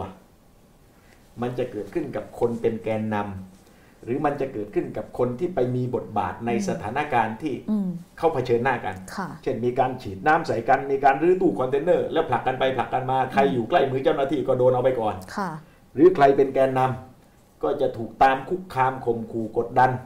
หรือกระทั่งจับกุมคุมขัง มันจะเป็นลักษณะเฉพาะตัวแบบนี้ค่ะซึ่งแม้กระทั่งจะเป็นลักษณะเฉพาะตัวแบบนี้ก็เถอะ ผมว่ารัฐต้องทบทวน มันไม่จบด้วยความรุนแรง มันอาจจะชนะนะครับ เอาเด็กไปขังซะเยอะอืมๆที่เหลือก็หวาดหวันกับสภาพแบบนี้ค่ะก็อาจจะถดถอยไป อาจจะเป็นไปได้อืม แต่ที่ผมบอกนะครับว่า มันไปดูบนถนนไม่ได้ฮะมันต้องดูในความคิดคน วันนี้เพดานข้อเรียกร้องจะดึงสูงขึ้นจะดึงลดลงเนี่ย ผมว่าไม่ใช่เรื่องใหญ่แล้วค่ะเพราะเรื่องใหญ่มันคือเพดานความคิดคนในสังคม มันไม่ใช่ไปสำคัญที่เวทีปราศัย ซึ่งน้องๆเขาจะนัดกันทีสามสี่ชั่วโมงแล้วพูดกันน่ะอืมมันดูที่เวทีปราศัยของประชาชนที่คนเขาพูดกันเขาพูดกันเรื่องอะไร เขาแสดงความสนใจต่อเรื่องอะไรอืมเขาแสดงเจตนาออกมาแบบไหนค่ะตรงเนี้ยต้องคิดดีๆ นี่เป็นสัญญาณใหญ่ สัญญาณใหญ่ไม่ได้มาจากข้อเรียกร้องกี่ข้อ สัญญาณใหญ่ไม่ได้มาจากคำปราศัยของใครค่ะแต่สัญญาณใหญ่เนี่ยมันมาจากปฏิกิริยาของผู้คนในสังคม ซึ่งมันสะท้อนออกมาหลายมิติหลายมุม ไม่ต้องยกตัวอย่างกันให้ชัดๆแหละแต่ไปดูเถอะ ว่าบางมุมในสังคม เรื่องที่เราไม่เคยได้ยินกลับกลายเป็นได้ยิน ภาพที่ไม่เคยเห็นกลับกลายเป็นต้องเห็น สิ่งเหล่านี้ครับเป็นเรื่องที่ฝ่ายรัฐ ต้องแปลสัญญาณให้ได้อืมแล้วต้องอย่างที่ผมบอกอะต้องเดินด้วยเจตนาดี เดินด้วยความปรารถนาดีค่ะทีนี้อย่างที่พี่เต้นพูดไว้เลยค่ะ แน่นอนว่าพอรัฐมีท่าทีแบบนี้นะคะ แบบใช้ความรุนแรง สลายการชุมนุมอย่างนี้ปุ๊บเอ่อ ผู้ชุมนุมเนี่ยเขาก็มีการเหมือนทบทวนตัวเองกันอยู่ตลอดเหมือนกัน หลายคนค่ะ บอกว่าพอมันมันเกิดความโกรธด้วย แล้วก็รู้สึกว่ามันในปฏิกิริยาตอบรับมันเป็นอย่างนี้อยู่เรื่อยๆเลยมามอบพอจะพอจะแยกย้ายปุ๊บรัฐก็เขามาทำอะไรอย่างนี้หลายคนอยากที่จะยกระดับการชุมนุมบางคนตั้งคำถามว่าเอ๊ะสันติวิธีมันพอหรือเปล่าอย่างเงี้ยค่ะพี่เต้นคิดยังไงบ้างคะในในถ้ามองจากฝั่งผู้ชุมนุมฝั่งนี้ ผมขอแชร์แล้วกันนะค่ะไม่ได้ไปแนะนำอะไรน้องๆเขาละผมขอแชร์ว่า อย่าใช้ความรุนแรง อย่าออกจากหลักและวิธีการสันติวิธีโดยเด็ดขาด นี่เป็นสายสินเส้นใหญ่ ที่จะไม่ทำให้พูดผีปีศาจแห่งความรุนแรง บุกเข้ามาทำอะไรน้องๆได้ง่ายๆค่ะอารมณ์โกรธมีเข้าใจ การอยากชนะ การอยากจะทำอะไรที่ให้มันเป็นรูปธรรมจับต้องได้ ว่าเราได้รุกคืบไปข้างหน้าอืมรู้ครับว่ามันมีความรู้สึกแบบนี้ค่ะแต่ต้องรู้เหมือนกันนะ ว่าถ้าเปลี่ยนจากสันติวิธี ไปเปิดหน้าไพ่ของความรุนแรงใส่กลไกรัฐเนี่ยนั่นอาจจะเป็นเรื่องที่คนบางกลุ่มรออยู่ก็ได้ นั่นอาจจะเป็นการบินเข้าไปหากองไฟที่เขาจุดรออืมให้เหล่าบรรดานกพิราบทั้งหลาย ต้องกลายเป็น ผู้เสียหายกลายเป็นคนบาดเจ็บล้มตาย พลังที่เข้มแข็งที่สุดของคนหนุ่มสาว คือพลังแห่งสันติวิธีคือพลังบริสุทธิ์ เราเป็นพิราบอย่าไปเข้าใจว่าเราเป็นเหยี่ยว แล้วต่อให้เราเป็นเหยี่ยว ก็ต้องรู้ว่าสิ่งที่เรากำลังเผชิญอยู่คือพยาอินทรีย์ค่ะดังนั้นใช้จุดแข็งของตัวเองนี่แหละครับ เข้าสู้ นี่คือความชอบธรรม ถ้าบอกว่าจะต้องยกระดับการต่อสู้ อย่าคิดจะยกระดับด้วยความรุนแรง จงยกระดับด้วยหลักและแนวทางสันติวิธี ส่วนจะทำประการใดอย่างไรก็ขอให้คิดเอาเถอะ เพราะถ้าผมแน่จริง น้องๆไม่ต้องมาลำบากจนวันนี้ ผมคงทำอะไรสำเร็จไปแล้ว ดังนั้นผมเป็นคนกลุ่มหนึ่ง หรือเป็นคนคนหนึ่ง ที่เคยบอกช้ำจากความสูญเสียเหล่านี้ แล้วก็ที่เคยถูกตราหน้าว่าเป็นคนพ่ายแพ้ เป็นคนทำลายบ้านเมืองสร้างความเสียหายต่างๆ นานามากมาย ผมไม่อยากจะให้ใครก็ตามที่ออกมาต่อสู้เพื่อประชาธิปไตย ต้องอยู่ในสภาพที่ต้องแบกรับความรู้สึกนี้ จริง ๆนะครับผม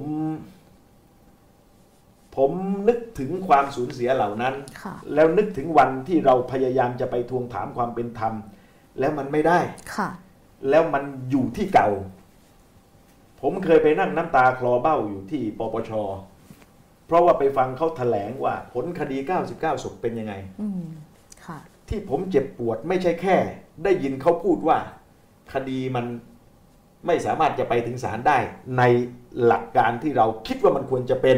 คือเอาผิดกับผู้สั่งการ เอาผิดกับผู้มีอำนาจอืม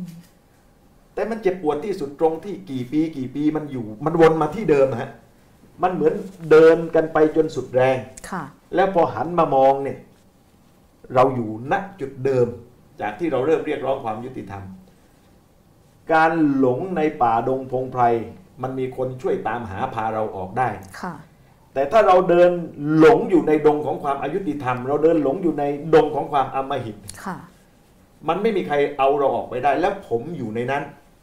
เพราะฉะนั้นผมไม่อยากจะให้ น้องๆที่เป็นแกนนำทั้งหลาย หรือพี่น้องประชาชนก็ตามที่ออกมาต่อสู้ ต้องไปหลงอยู่ในป่าดงของความอำมหิตของความอายุติธรรมเหมือนที่ผมเป็น ทุกครั้งเวลาถึงวาระที่ต้องชุมนุมเรียกร้อง ทุกครั้งที่ต้องเจอกับญาติของคนเจ็บคนตาย เราเราไม่รู้จะพูดกับเขายังไง เราไม่รู้จะมีเรื่องราวอะไร เล่าให้เขาฟังว่าสิบกว่าปีแล้วที่ ญาติพี่น้องคนในครอบครัวเขาถูกฆ่าตาย เราได้ทำอะไรให้มันคืบหน้าได้บ้างค่ะดังนั้นผมว่าจะมีข้อเรียกร้องจะมีรูปแบบแนวทางการต่อสู้อย่างไรก็สุดแท้แต่เถอะ แต่ถ้าผมแชร์ผมแลกเปลี่ยนได้ ผมยังเห็นว่าแนวทางสันติวิธีเป็นแนวทางที่เหมาะสมและถูกต้องที่สุด ค่ะ พี่เต้นคะตอนนี้กลไกเรื่องกระบวนการยุติธรรม เป็นอีกกลไกหนึ่งที่ถูกตั้งคำถามมากในครับตอนนี้นะคะ เพราะว่า แกนนำส่วนหนึ่งที่ถูกจับกลุ่มเนี่ยก็ไม่ไม่ได้รับการประกันตัวค่ะพี่เต้นพี่เต้นมองกระบวนการยุติธรรมในลักษณะนี้ว่ามันมีปัญหายังไงบ้างคะแล้วส่วนตัวกังวลกับมันมากน้อยแค่ไหน การให้หรือไม่ให้ประกันตัวเนี่ยมันเป็นอำนาจและเป็นดุลยพินิษของศาลค่ะ ซึ่งในแง่นี้เนี่ยผมก็คงจะไปแสดงความเห็นอะไรได้ไม่มากนะ เนื่องจากว่าผมเนี่ยเป็นลูกค้าประจำของกระบวนการศาลอยู่ค่ะ แล้วแม้ว่าพ้นโทษคดีหนึ่งออกมาแล้ว คดีอื่นๆ จากการชุมนุมก็ยังชุกชุม แล้วก็มากด้วยเงื่อนไขค่ะแต่เอาเป็นว่าในทัศนะผมเนี่ยผมเห็นว่าน้องๆที่กำลังถูกจำขังอยู่เวลานี้ควรได้รับสิทธิประกันตัว แล้วถ้าหากได้รับสิทธิประกันตัวแล้ว ไม่ถือเป็นการทำลายกระบวนการยุติธรรม หรือไม่ถือว่าเป็นความเสียหายต่อหลักนิติธรรมแต่อย่างใด การไม่ได้รับการประกันตัวต่างหากอืม ที่จะทำให้กระบวนการยุติธรรม หรือหลักนิติธรรมเกิดคำถามข้อใหญ่ แล้วมันก็ใหญ่ขึ้นทุกที แต่อย่างไรก็ตามนะครับ เราต้องอยู่กับโลกของความเป็นจริง ผมมีเรื่องจะเล่าให้ฟังว่า ในปี 2553 หลังจากผมประกาศยุติการชุมนุมและมอบตัว ผมถูกขังอยู่ทั้งหมด 9 เดือนเศษค่ะผมยื่นประกันพร้อมกับพรรคพวก ผมว่า ต้องมี 20 ครั้งบวกลบ ยื่นประกันชั้นต้น ท่านไม่ให้ ยื่นอุทธรณ์ท่านไม่ให้ก็กลับมายื่นชั้นต้น ก็ทำกันแบบนี้ เราไม่เห็นแสงสว่างของอิสรภาพเหมือนกันในวันเวลานั้น แล้วการยื่นขอประกันตัวแต่ละครั้งก็พยายามที่จะบรรยายเหตุผลค่ะพยายามที่จะอ้างอิงเอาหลักนิติธรรมต่างๆ เข้ามา แต่ว่ามันก็ไม่ปรากฏผล ไม่ประสบผลสำเร็จ จนเมื่อเวลาผ่านไปช่วงหนึ่ง บทว่าจะได้รับการประกันตัว มันก็จะมีการไต่สวน มันก็จะมีกระบวนการนวนนั้นนี่จนออกมาได้ในที่สุดค่ะไม่ได้พูดว่าน้องๆจะต้องติดอีก8-9เดือนนะครับอืมแต่บอกว่าสิ่งเหล่านี้มันเคยเกิดขึ้นมาก่อนค่ะแล้วมันเป็นเรื่องที่คนที่อยู่ในวิถีทางการต่อสู้ ต้องผ่านไปให้ได้อืมผมเนี่ยภาวนาเร่งวันเร่งคืนให้ทุกคนได้รับอิสรภาพ ผมให้กำลังใจแม่ๆของน้องๆทุกคน แต่ว่าการจะช่วยเหลือเรื่องนี้กันได้จริงๆเนี่ยมันต้องช่วยกันให้เข้ายืนอยู่กับความจริงของสถานการณ์ด้วยค่ะว่ามีโอกาสที่อาจจะต้องถูกจองจำนานไปกว่านี้ หรือแม้กระทั่ง อาจจะมีโอกาสได้ออกมาเร็วๆนี้ก็ไม่แน่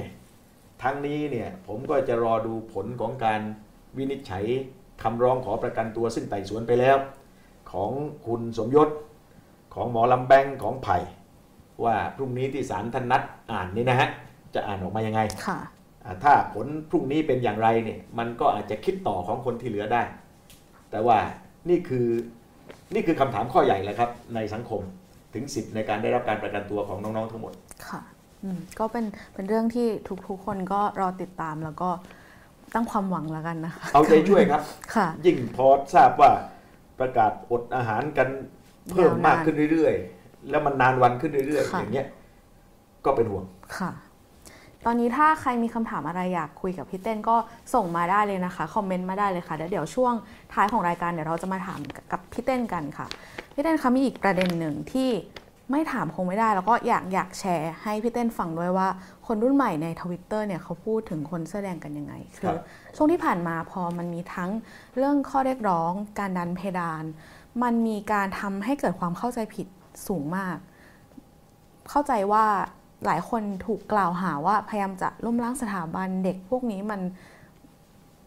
เป็นแบบนั้นอะไรอย่างเงี้ยนะคะ แล้วก็มันใช้ทั้งวิธีการทั้งอาจจะเป็นคนเห็นต่างด้วยกันเอง หรือบางครั้งเป็นมาในรูปแบบของ fake news แล้วคนรุ่นใหม่เนี่ยเขาทวิตกันเลยมีคนรีไปเป็นพันๆนะคะว่า เออ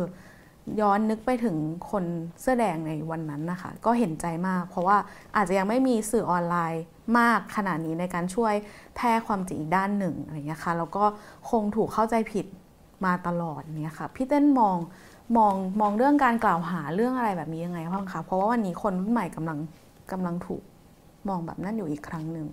ผมว่าเราต้องสู้กับข้อกล่าวหาเหล่านี้ด้วยความจริง ค่ะ แล้วก็ด้วยการยืนหยัดในหลักการที่ถูกต้องอย่างถึงที่สุด ค่ะ การลบล้างการใส่ร้ายป้ายสีด้วยความเท็จ ไม่สามารถทำได้โดยการสร้างความเท็จอีกชุดหนึ่ง แล้วไปป้ายสีคืนกับคนอีกฝ่าย ค่ะ ผมว่า สิบกว่าปีที่คนเสื้อแดงเผชิญทุกข้อกล่าวหามา แน่นอนที่สุดมันเป็นความบอบช้ำแล้วมันก็ยังบอบช้ำอยู่ แต่ว่าถึงวันหนึ่ง มันจะมีคนเริ่มเห็นความจริง เริ่มเข้าใจค่ะหรือว่าเริ่มเห็นอกเห็นใจอืมแล้วมันจะถูกกลับไปพูดถึงหรือให้ความหมายกับสิ่งที่เคยเกิดขึ้นมาเป็นสิบสิบปีแล้ว มาว่ากันใหม่ค่ะ ขณะนี้คนเสื้อแดงเดินมาถึงสถานีนี้ สถานีที่สังคมเปิดใจรับมากขึ้น สถานีที่ผู้คนสนใจความจริงในอดีต เพื่อมาเข้าใจปัจจุบันได้มากขึ้น ดังนั้นคนหนุ่มคนสาวในเวลานี้ ก็อย่าไปท้อถอยกับมันอืมแล้วก็เป็นเหมือนอย่างที่น้องนิวว่าว่ายุคเนี้ยมันมีเครื่องมือที่จะแสดงความจริง มันมีเครื่องมือที่จะตอบโต้ความเท็จมากมายหลากหลายค่ะแล้วทำได้เร็ว ทุกคนเป็นผู้สื่อสารได้ทันที ทุกคนสามารถที่จะเอาความจริงออกมาสู่สาธารณะได้ฉับพลัน ดังนั้นผมเชื่อว่า การกล่าวหาด้วยความเท็จทำอะไรความจริงไม่ได้ค่ะพลังที่เป็นพลังแอบแฝง พลังที่เป็นพลังบิดเบือน มันทำร้ายพลังบริสุทธิ์ไม่ได้ อย่างน้อยที่สุดหลายเดือนหรือร่วมปีที่ผ่านมามันพิสูจน์ว่าพลังของนักศึกษาแม้ว่าจะถูกกระทำจนบอบช้ำไปหนักแล้ว แต่ว่าจุดที่เป็นแก่นแกน จุดที่เป็นสาระ จุดที่เป็นความจริงค่ะมันก็ยังคมชัดอยู่ดี พอตอนนี้มันเกิดเป็นความขัดแย้งระหว่างระหว่างกลุ่มผู้ชุมนุมนะคะ ซึ่งก็เป็นกลุ่มที่เอ่อวิพากษ์วิจารณ์ สถาบันอย่างตรงไปตรงมา กับกลุ่มที่ไม่ต้องการให้เกิดการวิพากษ์วิจารณ์ ไม่ต้องการการแตะต้องเนี่ยค่ะพี่เต้นพอนึกออกไหมคะว่าตรงกลางระหว่างความขัดแย้งเนี่ยรูปธรรมมันจะเป็นยังไงคะถึงที่สุดแล้ว เราไล่แค่คุณประยุทธ์เนี่ยมันพอไหมหรือมันต้องอยู่ตรงไหนกันระหว่างความขัดแย้งนี้คะคือความพอดีในขบวนการต่อสู้เนี่ยผมคิดว่าต้องเป็นเรื่องคนในขบวน ค่ะ เขาเรียนรู้ เข้าหาข้อสรุปกัน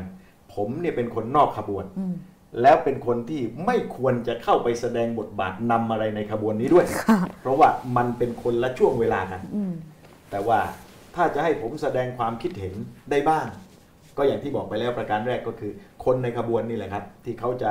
หาข้อสรุปจะตกผลึกร่วมกันว่า ความพอดีคืออะไรอืมแล้วสังคมจะเข้าใจได้แบบไหนนะครับ ผมเชื่อว่าขณะเนี้ย ก็มีการแลกเปลี่ยนเรียนรู้ มีกระบวนการหาข้อสรุปกันอยู่ในเรื่องนี้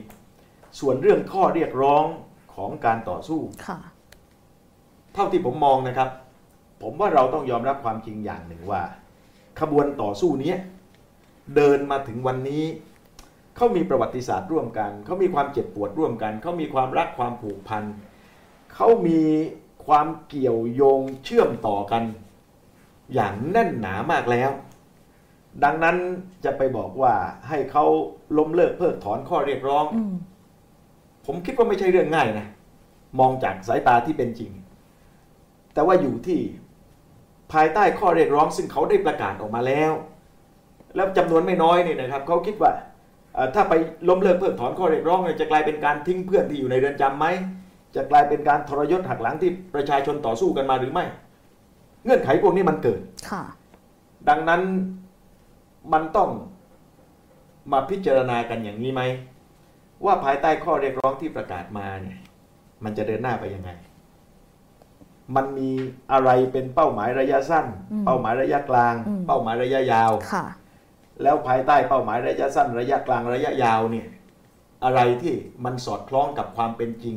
ได้มากที่สุดค่ะ อะไรที่มันยังดูยากเย็นและห่างไกลจากความจริงอืมอืมอะไรที่มันยังต้องอาศัยเวลาค่ะหรืออะไรที่ยังต้องอาศัยความชัดเจนในการอธิบายตัวตนของคนที่ต่อสู้ออกมาค่ะหลักการของผมเนี่ย ผมได้พูดมาตลอด ว่าความเปลี่ยนแปลงถ้ามันจะเกิดขึ้น มันไม่ได้หมายความว่าใครจะต้องทำลายใคร ให้คนล้มให้พังกันไปแต่ละข้างแต่ละฝ่ายค่ะผมไม่คิดอย่างนั้นอืมแต่ว่า สิ่งเหล่านั้นมันจะเกิดได้แบบไหน มันจะเกิดได้โดยคนขบวนเดียว หรือมันจะเกิดได้จากคนทั้งสังคม ขยับขับเคลื่อนไปด้วยกันในทุกภาคส่วนค่ะอย่างเงี้ยอย่างที่เราคุยกันตอนต้นไงครับ ว่าทิศทางหรือปลายทางของเรื่องนี้มันพยากรณ์ยาก ให้ออกแบบล่วงหน้าก็ออกแบบไม่ได้ค่ะ แต่ว่าถ้ามันเป็นไปโดยสอดคล้องกับความจริงของสถานการณ์ แล้วถ้ามันเป็นไปโดยความปรารถนาดีต่ออย่างแท้จริงต่อบ้านเมืองและสังคมของทุกฝ่าย ผมว่ามันหาทางออกได้ค่ะ ในระหว่างที่มันยังหาทางออกไม่ได้ หรือมันยังไม่ถึงปลายทางของความเปลี่ยนแปลงนี้ สิ่งสำคัญก็คือ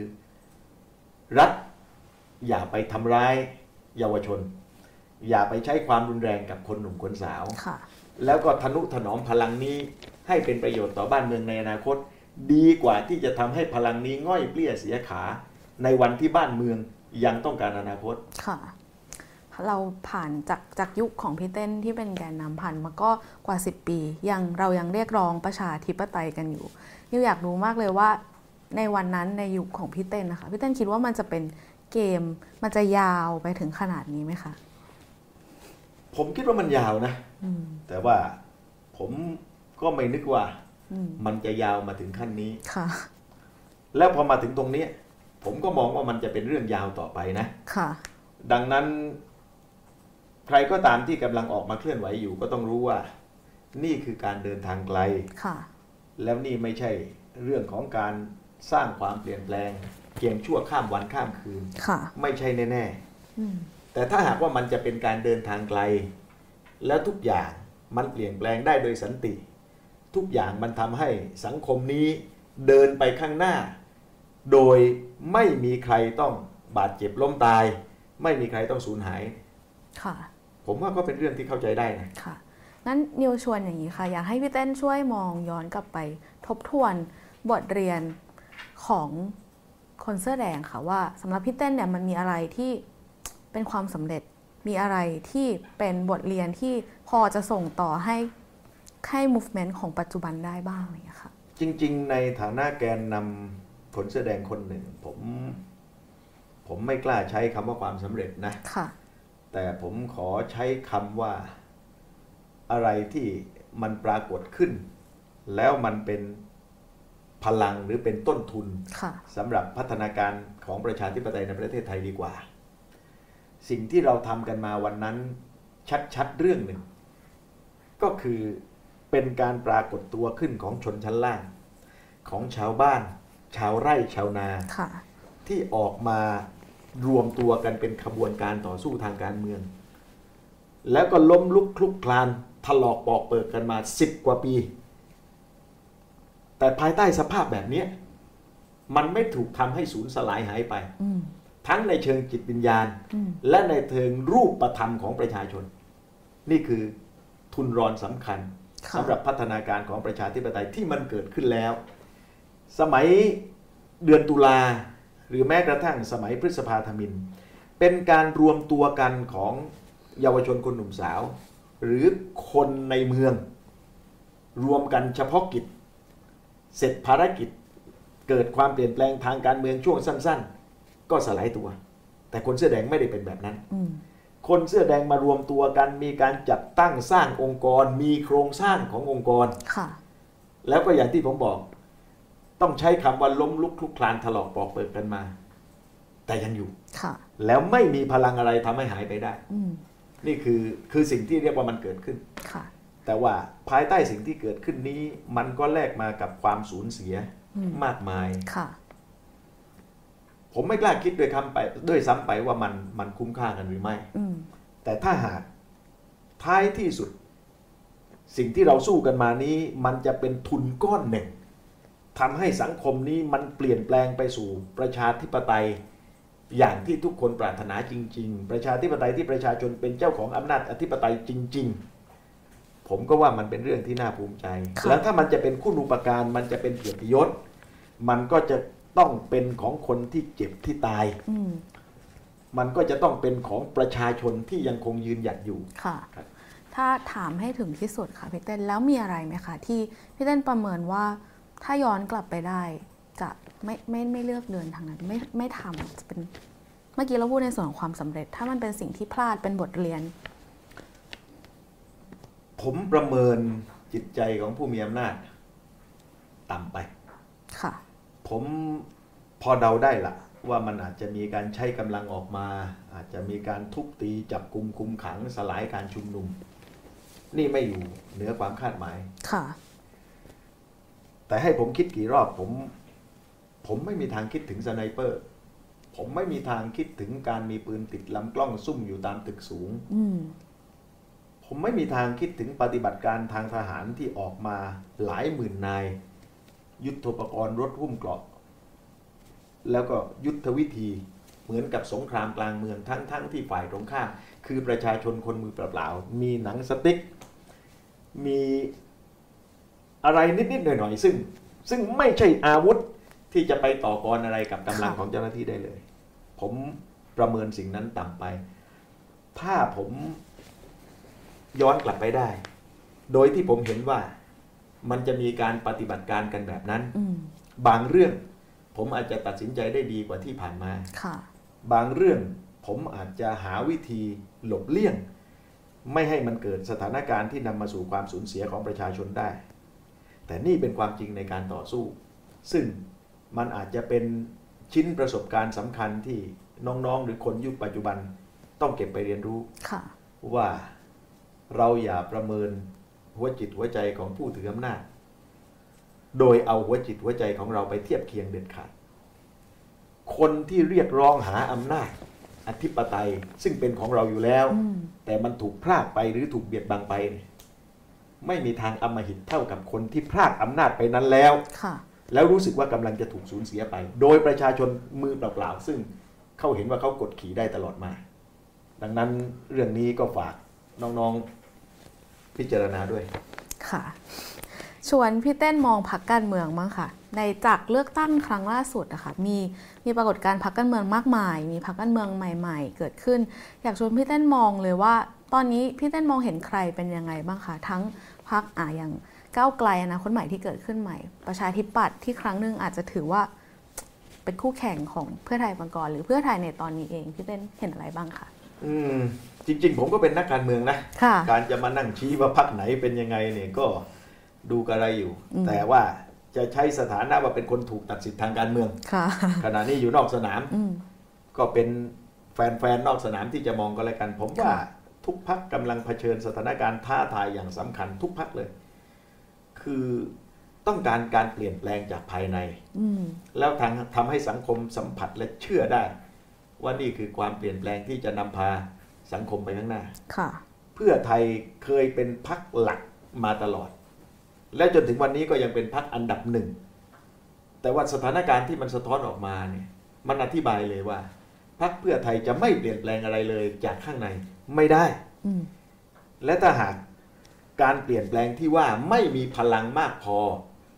หรือไม่ชัดพอ ผมว่าการเลือกตั้งครั้งหน้า มีปัญหา ประชาธิปัตย์ผมว่ายังหาทางกลับ ไม่เจอ คือถ้าพูดกันตรงๆก็กำลังมุ่งหน้าออกทะเลอย่างมีนัยสำคัญค่ะ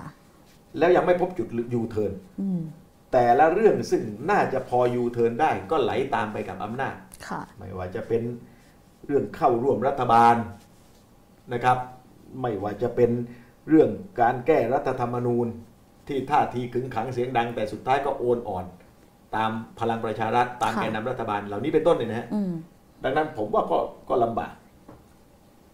อนาคตใหม่หรือก้าวไกล ขณะนี้ ผมประเมินว่ายังเป็นเป้าของฝ่ายผู้มีอำนาจที่พยายามที่จะลดทอนหรือทำให้อ่อนแอลงค่ะแล้วการสูญหายไปของแกนนำชุดแรกของพรรคอนาคตใหม่ เท่าที่ดูจากข้างนอก ผมว่ามีผลพอสมควรกับความแข็งแรงในพรรคก้าวไกลค่ะ ดังนั้นก็คงจะต้องการการแก้ไขอะไรภายในเหมือนกันค่ะเพราะว่าการนำอันนี้ด้วยความเคารพนะฮะการนำโดยคณะชุดแรกที่เป็นอนาคตใหม่อืมกับการนำโดยคณะปัจจุบันเนี่ย ผมว่ามันให้น้ำหนักให้ภาพที่แตกต่างทางการเมือง หรือแม้กระทั่งแนวทางในการเดินหน้าทางการเมือง เดินมาแล้วเจอหนักๆ มากขึ้นทุกทีทุกที จะมีอะไรปรับเปลี่ยนบ้างไหม จะมีอะไรแก้ไขเพื่อให้การเดินไปข้างหน้า ไม่ต้องถูกกระทำซ้ำแล้วซ้ำเล่า ซึ่งจะยิ่งทำให้อ่อนแอลงหรือเปล่า ค่ะ อันนี้สังคมก็ยังจับตาดู อืมเมื่อกี้มีคำถามจากทางบ้านแทรกมาพอดี ซึ่งซึ่งใกล้เคียงกันกับสิ่งที่เราคุยอยู่ พี่เต้นบอกว่าเพื่อไทยจะต้องน่าจะต้องมีการปรับปรับตัวปรับปรุงอะไรบ้างคะในความเห็นพี่เต้น ความที่ผมก็เคยอยู่พรรคเพื่อไทยมา แล้วไม่มีอะไรขัดข้องหมองใจกันถึงวันนี้เห็นไม่เห็นไม่เหมือนกันบ้าง แต่ว่าไม่โกรธเคืองกันเนี่ยนะครับค่ะจะไปบอกว่าอะไรที่ต้องแก้ไข ก็คงได้มั้งผมว่าการนำอืมต้องโชว์ให้ชัดค่ะว่านี่คือการนำที่เป็นเอกภาพอืมแล้วนี่คือการนำที่ยืนอยู่บนหลักการ นี่คือการนำที่ใช้พลังของประชาชนที่มอบให้ค่ะผ่านการเลือกตั้งอืมไปทำให้เกิดประโยชน์อย่างแท้จริงในการแก้ปัญหาของประเทศ แน่นอนที่สุดในวันที่ไม่ได้เป็นรัฐบาลอืมบทบาทในการตรวจสอบ บทบาทในการยืนยันหลักการเคียงข้างประชาชนค่ะเพื่อไทยต้องพิจารณานะอืมว่าที่ผ่านมาเข้มพอหรือยังอืมหรือมันควรจะเข้มมากกว่านี้ แล้วมันควรจะแสดงออกมายังไงค่ะ พี่เต้นบอกว่าพี่เต้นเป็นนักการเมือง แล้วก็ก่อนหน้านี้พี่เต้นก็จริง ๆ ถือว่าเป็นคนสำคัญของพรรคไทยรักษาชาติแล้วก็มีปราศัยด้วยถูกไหมคะ แต่ว่าจากเหตุการณ์ที่เกิดขึ้นปรากฏการณ์ที่เกิดขึ้นดีกว่าค่ะ ยังคนให้คำอธิบายไม่เหมือนกันเลยอยากจะทราบว่าในมุมของพี่เต้นนะคะวันที่8กุมภามันเกิดอะไรขึ้นคะผมไม่ได้ทราบเรื่องนั้นมาก่อนอืมผมมาทราบภายหลังจากที่มีข่าวค่ะว่ามี มติกรรมการบริหารเป็นเช่นนั้น แล้วผมห่วงใยกังวลเป็นอย่างยิ่งอืมว่าสิ่งนั้น มันจะเกิดขึ้นได้หรือไม่ค่ะผมพยายามแสดงความห่วงใยกับหลาย ๆ ส่วนที่เกี่ยวข้องค่ะแต่เมื่อทุกอย่างมันเดินหน้า ผมก็เลยไม่ได้ไปร่วมในวันที่มีการยื่นเอกสารกับกกตค่ะแล้วก็ ในที่สุดเมื่อสารรัฐธรรมนูญพิพากษายุบพัก ก็ถือว่าภารกิจของพรรคไทยรักษาชาติจบลงตรงนั้นอืมท่ามกลางบทเรียนต่างๆ มากมายค่ะซึ่งขออนุญาตไม่ลงรายละเอียดตรงนี้ แต่เอาเป็นว่า ผมคิดว่าเป็นสิ่งที่ไม่ควรเกิดขึ้น ค่ะ ขอขอย้อนอดีตของพี่เต้นอีกสักนิด อีกสักหนึ่งคำถามค่ะ วันนี้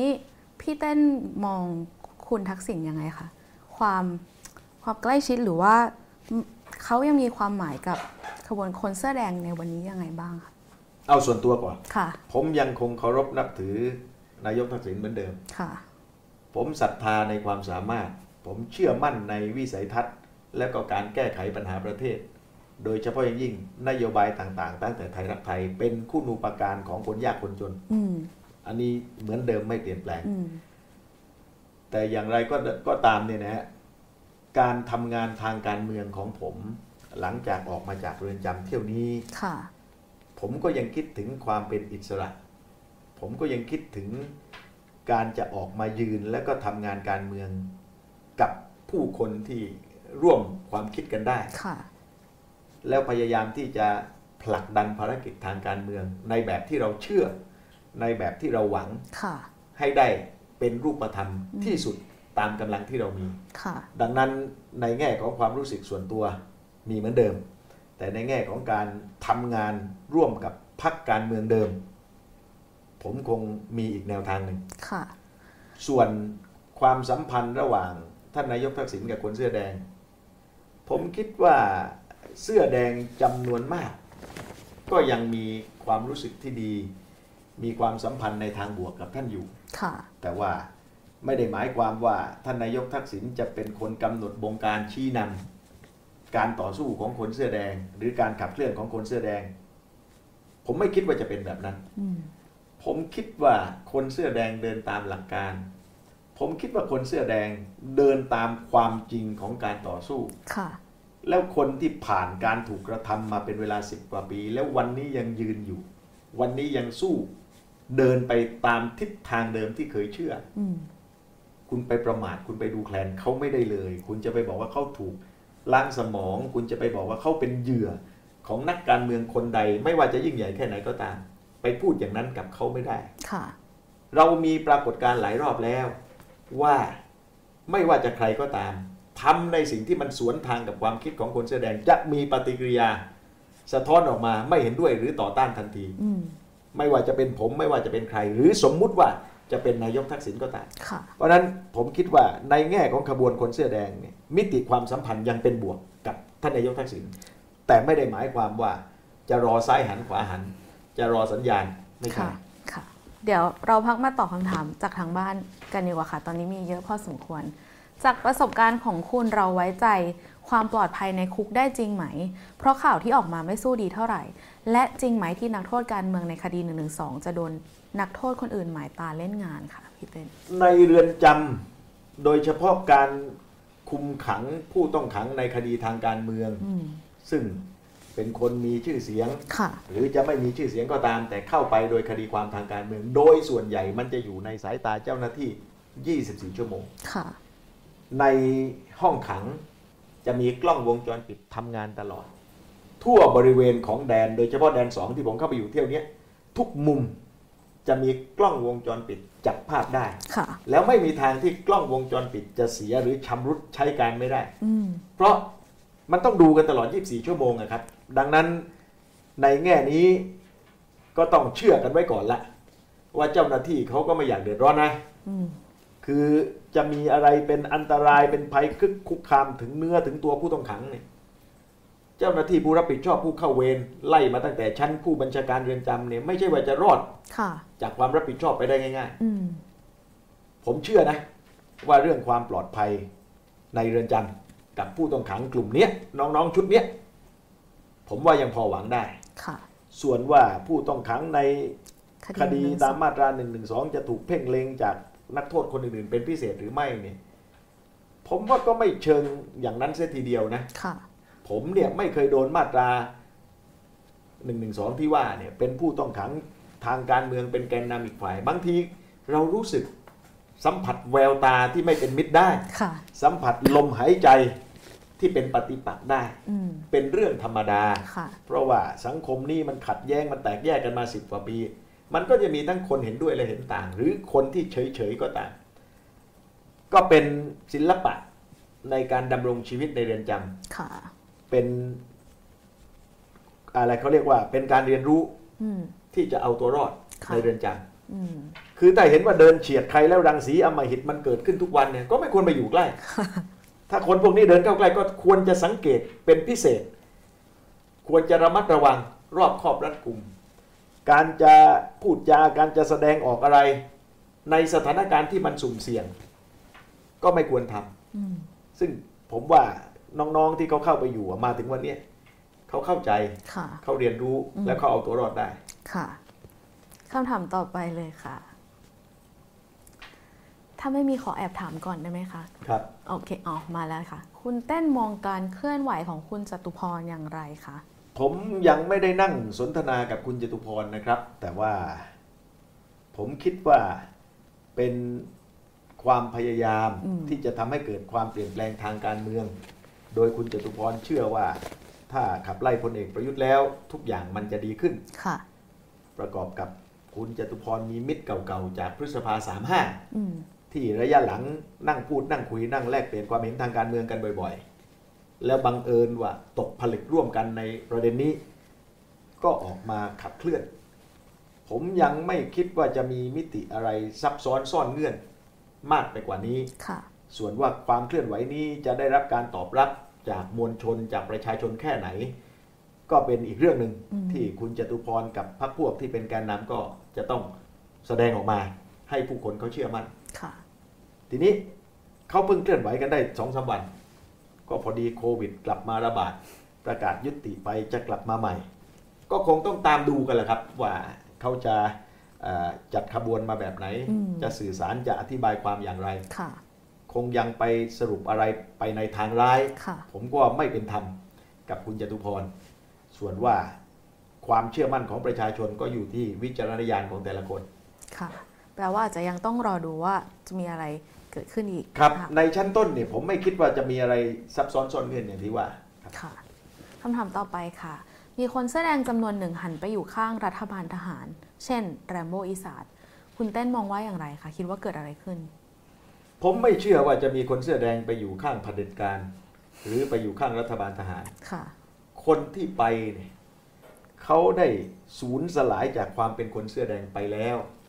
เพราะในบรรทัดประวัติศาสตร์ที่เราล้มลุกคลุกคลานกันมาคำว่าคนเสื้อแดงหมายถึงคนที่ออกมาต่อสู้เพื่อประชาธิปไตย เพื่อให้อำนาจอธิปไตยเป็นของประชาชนอย่างแท้จริงอืมดังนั้นใครก็ตามที่ไปอยู่ที่นั่น คุณจะมีบุญหนักศักดิ์ใหญ่ มีอำนาจแค่ไหนเรื่องของคุณ แต่คุณไม่มีสิทธิ์ที่จะเรียกตัวเองว่าเป็นคนเสื้อแดงค่ะ ชัดเจนค่ะคำถามต่อไปค่ะ มองการใช้มาตรา1นึอย่างกว้างขวางในตอนนี้อย่างไร จะส่งผลแบบไหนกับสังคมคะผมคิดว่าการตั้งข้อหาเยาวชนหรือประชาชนด้วยข้อกล่าวหามาตรานี้ ไม่เป็นผลดีกับฝ่ายใดเลยค่ะ แน่นอนที่สุดคนถูกกล่าวหาเป็นผู้ถูกกระทำไม่ดีอยู่แล้วอืมแต่ว่ามันก็จะไม่ได้เป็นบวกกับรัฐ หรือกระทั่งไม่ได้เป็นผลดีต่อสถาบันด้วย ดังนั้นเรื่องนี้เราเรียกร้องกันมาตลอด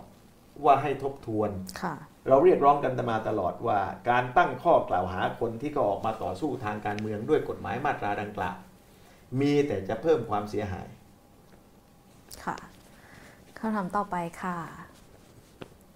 รัฐธรรมนูญใหม่เวอร์ชั่นนัทวุฒิอ่ามีหน้าตาและเนื้อหาในเรื่องสำคัญอย่างไรคะอืมเรื่องนี้ยาวนะผมว่าเอาเอาหลักการก่อนดีกว่าค่ะเพราะว่าถ้ามานั่งอธิบายว่า รัฐธรรมนูญเวอร์ชั่น ผมเป็นยังไงเนี่ยอืมอืมต้องเริ่มรายการกันใหม่เอ่อเอาว่ามันต้องสอดรับกับหลักการประชาธิปไตยก่อนค่ะมันต้องเคารพ ในอำนาจสูงสุดที่เป็นของประชาชน มันต้องเป็นเครื่องมือในการทำให้ประเทศนี้เดินไปข้างหน้า โดยถูกต้องตามหลักที่เราตกลงกันมาตั้งแต่ปี 2475 เอาแบบนี้ก่อนค่ะส่วนเนื้อหาสาระแต่ละบทบัญญัติแต่ละมาตราเนี่ย ผมว่าเดี๋ยวต้องมาหาเวทีในการพูดคุยกัน ซึ่งหลายหลายๆคนหลายหลาย ๆ ส่วนเขาก็พูดกันอยู่แล้ว ซึ่งก็ยังไม่ตรงกันเสียทีเดียวนะค่ะพอพูดกันในเชิงรายละเอียดอืมอืมแต่ว่าหลักการสำคัญก็คืออำนาจสูงสุดเป็นของประชาชน ต้องเป็นอย่างนั้นครับ แล้วก็ต้องมีแนวทางที่จะบัญญัติให้คุ้มครองรูปธรรมนี้ด้วย ค่ะ โอเคค่ะคำถามต่อไปค่ะ คุณมีประสบการณ์ทั้งในสภาและการนำมวลชนทำอย่างไรให้การต่อสู้ในสภาเท่าทันกับขบวนกับขบวนการประชาชนค่ะ ตั้งแต่ผม เดินมาสิบกว่าปียังทำไม่ได้เลยครับ แล้วก็ผมเชื่อว่าจนถึงวันนี้ ก็ยังต้องเข้าใจความจริงข้อนี้อยู่อืมคือการต่อสู้ของประชาชนเนี่ยกรอบหรือข้อจำกัด มันจะน้อยกว่า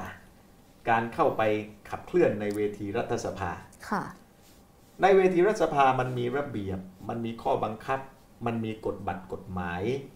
แล้วมันมีสิ่งที่ รองรับหากเกิดอะไรที่อยู่นอกกรอบนอกระเบียบหรือนอกข้อบังคับดังกล่าว เราจึงจะเห็นว่า เรื่องบางเรื่องประเด็นบางประเด็น ตัวแทนของประชาชนพยายามที่จะขับเคลื่อนในสภาค่ะแต่สุดท้ายมันเจออย่างนี้แหละครับ เจอระเบียบเจอข้อบังคับอืมอืมเจอการลงมติค่ะของเสียงข้างมาก เรื่องเหล่านั้นก็ถูกเอามาพูดข้างนอก เอามาเคลื่อนไหวข้างนอกค่ะนี่เป็นสิ่งที่เราต้องเข้าใจตรงกันเสียก่อนอืมพี่เต้นกำลังจะบอกว่าเงื่อนไขสำคัญที่มันยังไม่เท่าทันกันก็คือกติกาในสภา ใช่ครับค่ะแล้วจะบอกว่าถ้าอย่างนั้นก็ยกเลิกทุกกติกา ให้สภาเนี่ยไม่มีข้อจำกัดเหมือนกับบนถนน ผมก็ไม่เห็นด้วย เพราะว่าสภามันเป็นที่รวมตัวแทนของประชาชนซึ่ง มันมีละหมากเอ่อหลากหลายปัญหาค่ะที่ต้องพูดอืมต้องผลักดันเป็นตัวบทกฎหมายที่ต้องแก้ไขกันตรงนั้นค่ะคงไม่ได้จำเพาะที่ความขัดแย้งเรื่องใดเรื่องหนึ่งอืมเพียงเรื่องเดียวอืมเมื่อมันยังต้องทำหน้าที่กันในทุกมิติของการเป็นตัวแทนประชาชนนี่อืมมันก็ควรจะมีระเบียบ มีข้อบังคับมีกติกาค่ะอย่างไรก็ตาม คนที่ไปนั่งในสภาเนี่ย จะละเลยเสียงหรือความต้องการของประชาชนไม่ได้อืมผมว่าทำให้มันสอดรับทำให้มันเกื้อหนุนกันและกันเนี่ยง่ายกว่าคิดจะทำให้มันเท่ากัน อืมค่ะ แล้วถ้าเป็นอย่างรูปธรรมในกติกาแบบเนี้ยค่ะพี่เต้น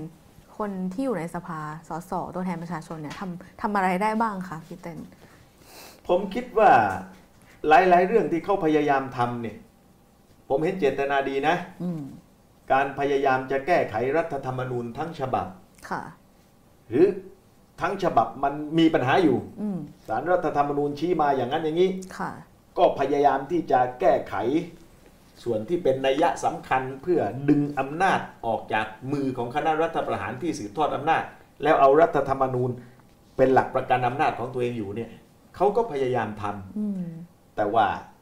มันไม่ง่ายนักอย่างที่บอกละ เพราะว่ากลไกหรือระบบรัฐสภาเนี่ยมันก็มีข้อแข็งข้ออ่อนของมันอยู่อืมตราบใดก็ตามนะครับที่ตัวแทนของประชาชนในสภายังแสดงเจตนาและความมุ่งมั่น ที่เราสัมผัสได้ ว่าอยากแก้ปัญหาเนี่ย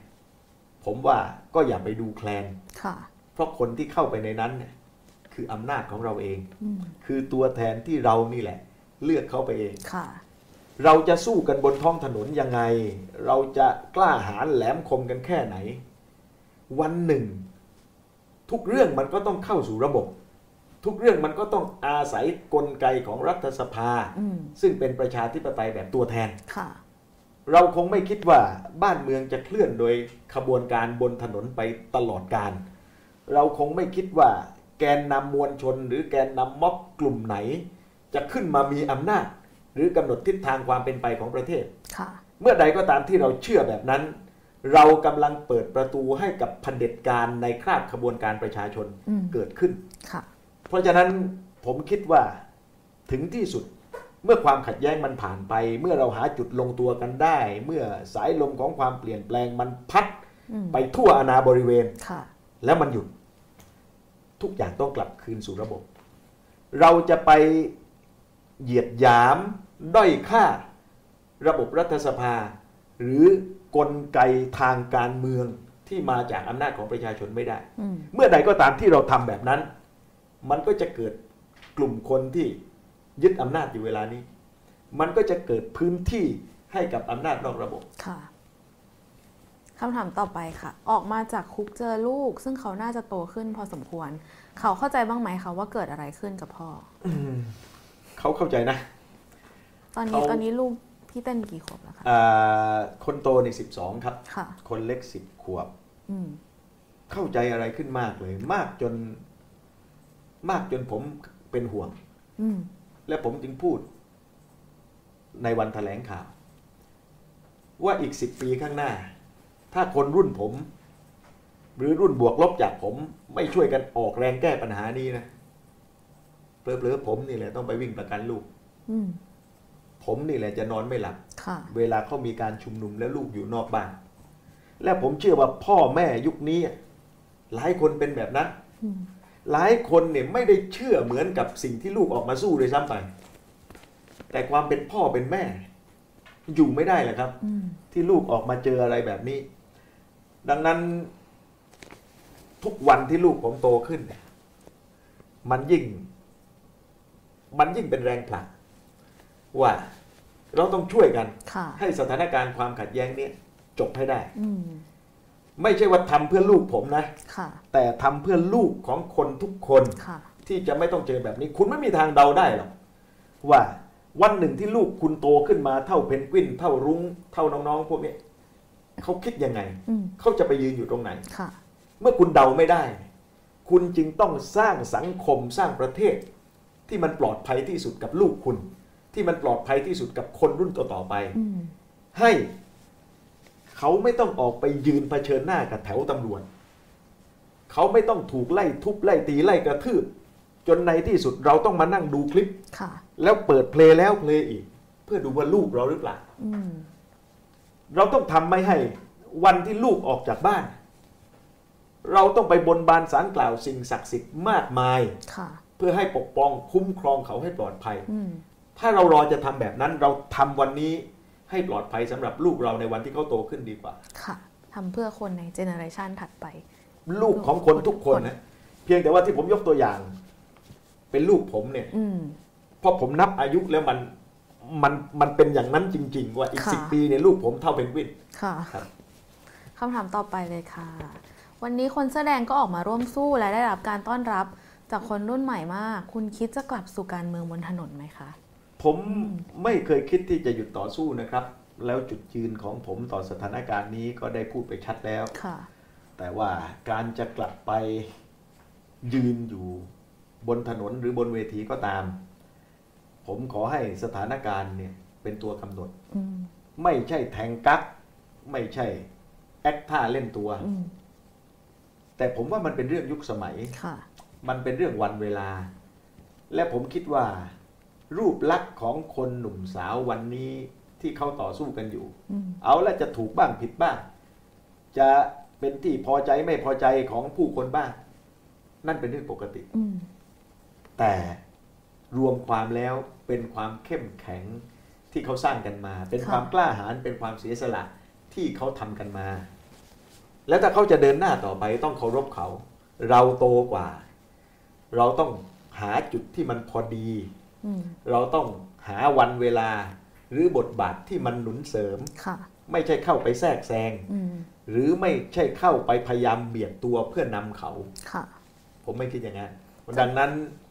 เมื่อไหร่ก็เมื่อนั้นให้สถานการณ์เป็นตัวกำหนด อย่างนี้จะมีโอกาสเห็นพี่เต้นอยู่ด้านล่างไหมคะหมายถึงว่าไปร่วมชุมนุมจากผมที่อยู่บนเวทีผมตลอดผูกพันกับบรรยากาศแบบนั้นอืมแล้วตั้งแต่การต่อสู้กับคนเสื้อแดงแล้ว หลายครั้งเนี่ยผมอยากไปอยู่ข้างล่างค่ะผมอยากไปนั่งร่วมกับพี่น้อง ผมอยากไปฟังว่าเขารู้สึกยังไงเขาคิดยังไงอืมแต่ว่าตอนนั้นมันทำไม่ได้เหตุผลเพราะว่าพอพี่น้องเขาเห็นผมเนี่ยเขาจะสบายใจเขาจะมาจับไม้จับมือจะถ่ายรูป แล้วก็จะเป็นเป็นเรื่องที่จะไปกวนความเคลื่อนไหวหลักที่เวทีค่ะ ดังนั้นที่ไหนก็ตามมีการชุมนุมเนี่ยไม่ใช่ว่า เฉพาะชุมนุมของกลุ่มน้องๆเนี่ยนะฮะแม้กระทั่งชุมนุมของคนที่คิดไม่เหมือนผมอะ ผมก็ยังอยากไปฟังอืมคือคุณเข้าใจว่ามันเป็นส่วนหนึ่งที่ชีวิตเราผ่านมาค่ะคือผมอยากไปฟังว่าเขาปราศัยกันยังไง ผมอยากไปสังเกตว่าคนที่มาชุมนุมเป็นคนแบบไหน มีวิธีคิดมีวิถีในการแสดงออกท่ามกลางการต่อสู้อย่างไรอืมดังนั้นถ้าหากว่ามีการชุมนุมรวมคนมาก ๆ ก็ไม่แน่ อาจจะปลอมตัวเป็น CIA อ่าต้องไปจับขาตายให้ดีน้ำขิงน้ำอ้อย เพื่อสัมผัสบรรยากาศก็อาจจะเป็นไปได้ค่ะ ตอนนี้คนต้องถ้ามีชุมนุมอีกทุกคนต้องแบบจับตาแล้วค่ะ CIA เต้นอยู่ตรงไหนอ๋ออย่าเพิ่งไปจับตามากเลย ถ้าไปจับตามากในก่อนผมจะออกจากบ้านจะมีคนมาจับตัวไว้ซะก่อนโอเคค่ะคำถามถัดไปค่ะ ถ้าคุณจตุพรชวนขึ้นเวทีจะขึ้นไหมคะ หรือจะมีโอกาสเห็นแกนนำนปชกลับมา ร่วมกันนำมวลชนอีกไหมคือตอนเนี้ยยังไม่มีความคิดจะไปขึ้นเวทีนะฮะที่คุณจตุพรจัดอยู่ค่ะ คือไม่ไม่ได้ไปพูดให้เสียหายอะไรนะฮะแต่ว่า ยังไม่คิดจะไปค่ะส่วนแกนนำนปชจะกลับมาต่อสู้อีกไหม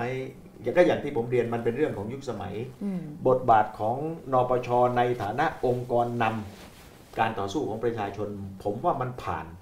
ช่วงเวลานั้นมาแล้ว โดยเฉพาะพอมีสถานการณ์ที่องค์กรนำของนปช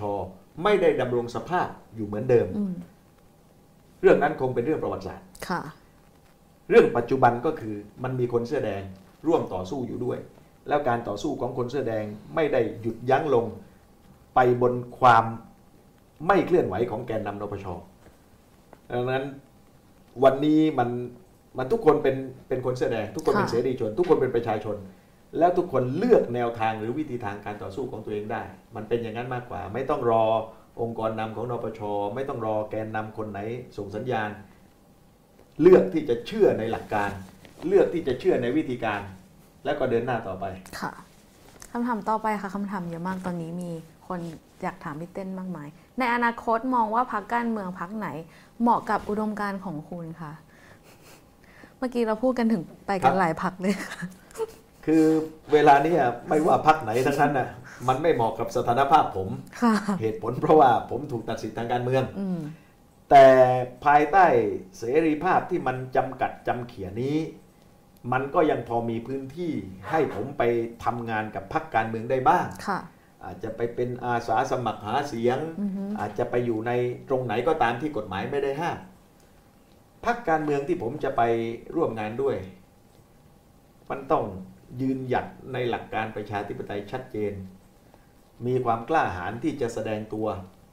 เคียงข้างหลักการที่ถูกต้องค่ะแล้วก็มีศักยภาพในการแก้ไขปัญหาเศรษฐกิจ แก้ไขปัญหาปากท้องอืมแก้ไขปัญหาของประเทศให้กับประชาชนด้วยอืมสำหรับผมถ้าเรายืนอยู่กลางถนนในฐานะนักต่อสู้ เรายืนกอดหลักการให้แข็งแรง อาจจะเพียงพอ แต่ถ้าเราเป็นพรรคการเมืองเท่านั้นไม่พอ เพราะประชาชนคาดหวังกับพรรคการเมืองมากกว่านั้นอืมกอดหลักการทำงานไม่เป็นเล่นแต่การเมืองไม่ได้ หลักการต้องชัดต้องแน่นและแน่นอน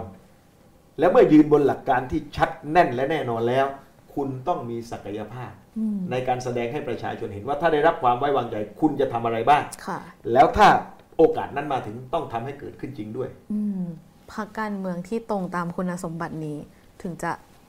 ได้ดึงตัวพี่เต้นไปได้ถูกไหมคะผมไม่สำคัญขนาดนั้นหรอกอ่าแต่ว่าผมอยากเห็นพรรคการเมืองแบบนั้นอ่าค่ะ ผมก็เป็นคนเล็กๆ คนหนึ่งที่พร้อมที่จะร่วมงานทางการเมืองเพื่อให้บ้านเมืองมันเดินหน้าไปต่อออืมแต่ว่าเรี่ยวแรงที่พอมีความสามารถที่อาจจะยังพอมีเนี่ย ก็จะทำค่ะเพื่อให้เกิดพรรคการเมืองอย่างที่ว่าค่ะคำถามต่อไปค่ะ อยากชวนให้เล่าโมเมนต์เปลี่ยนชีวิตของนัทวุฒิว่า ใครหรือเหตุการณ์ไหนที่จุดเปลี่ยนความคิดของคุณไปอย่างสิ้นเชิง อืมอืมมัน มันเป็นเรื่องบังเอิญหรือเปล่า ผมไม่แน่ใจแต่ว่าที่แน่ ๆก็คือ ผมไม่เคยคิดว่าผมจะต้องมาทำอะไรแบบนี้อืมตั้งแต่เล็กแต่น้อย ผมไม่ได้เกิดขึ้นมาบนกองมหึมาของอุดมการณ์ของค่ะจิตวิญญาณต่อสู้ทางการเมืองไม่มีเลย ผมเป็นเด็กบ้านนอกเป็นลูกชาวบ้านธรรมดาอืมแต่ผมชอบการเมืองเพราะผมอยากเป็นผู้แทนราษฎรค่ะเท่านั้นเองแล้วผมก็เดินมาตามวิถี เช่นนั้นอายุครบ 25 ปีสมัครสอสอไม่ได้ ผ่านไป 4 ปี 29 สมัครอีกทีก็ยังไม่ได้ค่ะแล้วก็เชื่อว่าจะยังสมัครและไม่ได้ไปเรื่อยๆ อีกไม่รู้กี่ครั้ง เพราะว่าพื้นที่ทางการเมืองของผมคือจังหวัดนครศรีธรรมราชอืมซึ่งพรรคประชาธิปัตย์เขาเข้มแข็งมากค่ะแต่วันหนึ่งมีการยึดอำนาจปี 2549 แล้วผมก็ ได้มาอยู่ร่วมขบวนคนที่ประกาศไม่รับการยึดอำนาจ ตั้งแต่วันที่ 20 กันยายน คือตั้งแต่วันรุ่งขึ้น ที่คุณวีระมุสิกพงศ์นำพวกเราไปแถลงข่าวที่พักไทยรักไทย ผมมีต้นทุนความคิดเดียวคือผมไม่ยอมรับการยึดอำนาจค่ะผมไม่เอาระบบเผด็จการอืมแล้วก็สู้ต่อมาเรื่อยๆ จะบอกว่าจุดนั้นเป็นจุดเปลี่ยนของชีวิตไหม ผมว่าเริ่มต้นตรงนั้นแหละอืมแต่จุดที่มันมากระทบหัวใจจริง ๆ ก็คือเมื่อได้สู้กันไปเรื่อยๆ ได้เห็นผู้คน ได้เห็นความมุ่งมั่น ตั้งใจได้เห็นความเสียสละของประชาชนที่ออกมาต่อสู้ด้วยกันเนี่ยอืมมันย้ำผมทุกวันว่าผมเหลวไหลไม่ได้ค่ะผมทิ้งเขาไม่ได้อืมผมไปหักหลังเขากลางทางไม่ได้อืมแล้วที่สุดมันก็ ตกผลึกมากลายเป็นสิ่งที่ผมบอกตัวเองว่า ชีวิตผมต้องทำสิ่งนี้ค่ะผมไม่รู้ว่ามันเกิดขึ้นเมื่อไหร่แน่ แต่ผมแน่ใจว่า ใครจะกระชากความคิดนี้ออกไปจากชีวิตผมไม่ได้ ผมรู้สึกในใจทุกครั้งตั้งแต่ออกมาชุมนุมใหม่ๆ สมัยปี 250 เวลาเราเลิกเวที แล้วเวลาเรานั่งรถ ออกจากเวทีจะกลับบ้าน ภาพที่คุณเห็นก็คือ คุณจะเห็นชาวบ้านธรรมดาธรรมดา บ้างก็ยืนรอรถเมย์บ้างก็เดินบนฟุตบาทบ้างก็จูงมือกันข้ามถนน บ้างก็นั่งดูดน้ำอัดลมที่เขาซื้อใส่ถุงอืมอยู่ริมถนนค่ะคนพวกนั้นกำลังกลับบ้านเหมือนกับผมที่กำลังออกจากพื้นที่ชุมนุมอืมเขาต่างคนต่างมาอืมต่างคนต่างมีวิถีชีวิต ต่างคนต่างมีประสบการณ์ที่ไม่เหมือนกัน แต่เขามารวมตัวกัน แล้วสู้ในสิ่งที่เขาเชื่อเหมือนกัน โดยไม่จำเป็นต้องรู้จักกัน แล้วเมื่อเวทีของการต่อสู้ยุติ เมื่อแสงไฟบนเวทีมันดับ เมื่อเสียงไมโครโฟนมันเงียบเขาก็เดินจากไปอย่างเงียบค่ะๆเพื่อไปต่อสู้ชีวิตของแต่ละคนอืมแล้ววันรุ่งขึ้นก็จะกลับมาใหม่ค่ะมาสู้ในสิ่งที่เขาเชื่อด้วยกันอย่างนี้อีกอืมมัน มันมีผลกับกับความรู้สึกผม ผมค่ะมักจะนั่งในรถแล้วก็มองภาพคนที่เขาเดินกลับบ้าน คนที่เขารอรถเมย์คนที่เขาข้ามถนนคนที่เขาทำอะไรต่างๆ หลังจากออกจากเวทีชุมนุม จนสุดตาที่ผมมองเห็นได้อืมแล้วผมก็บอกตัวเองว่า ถ้ากูต้องหักหลังคนพวกเนี้ยกูทำไม่ได้ ค่ะ กู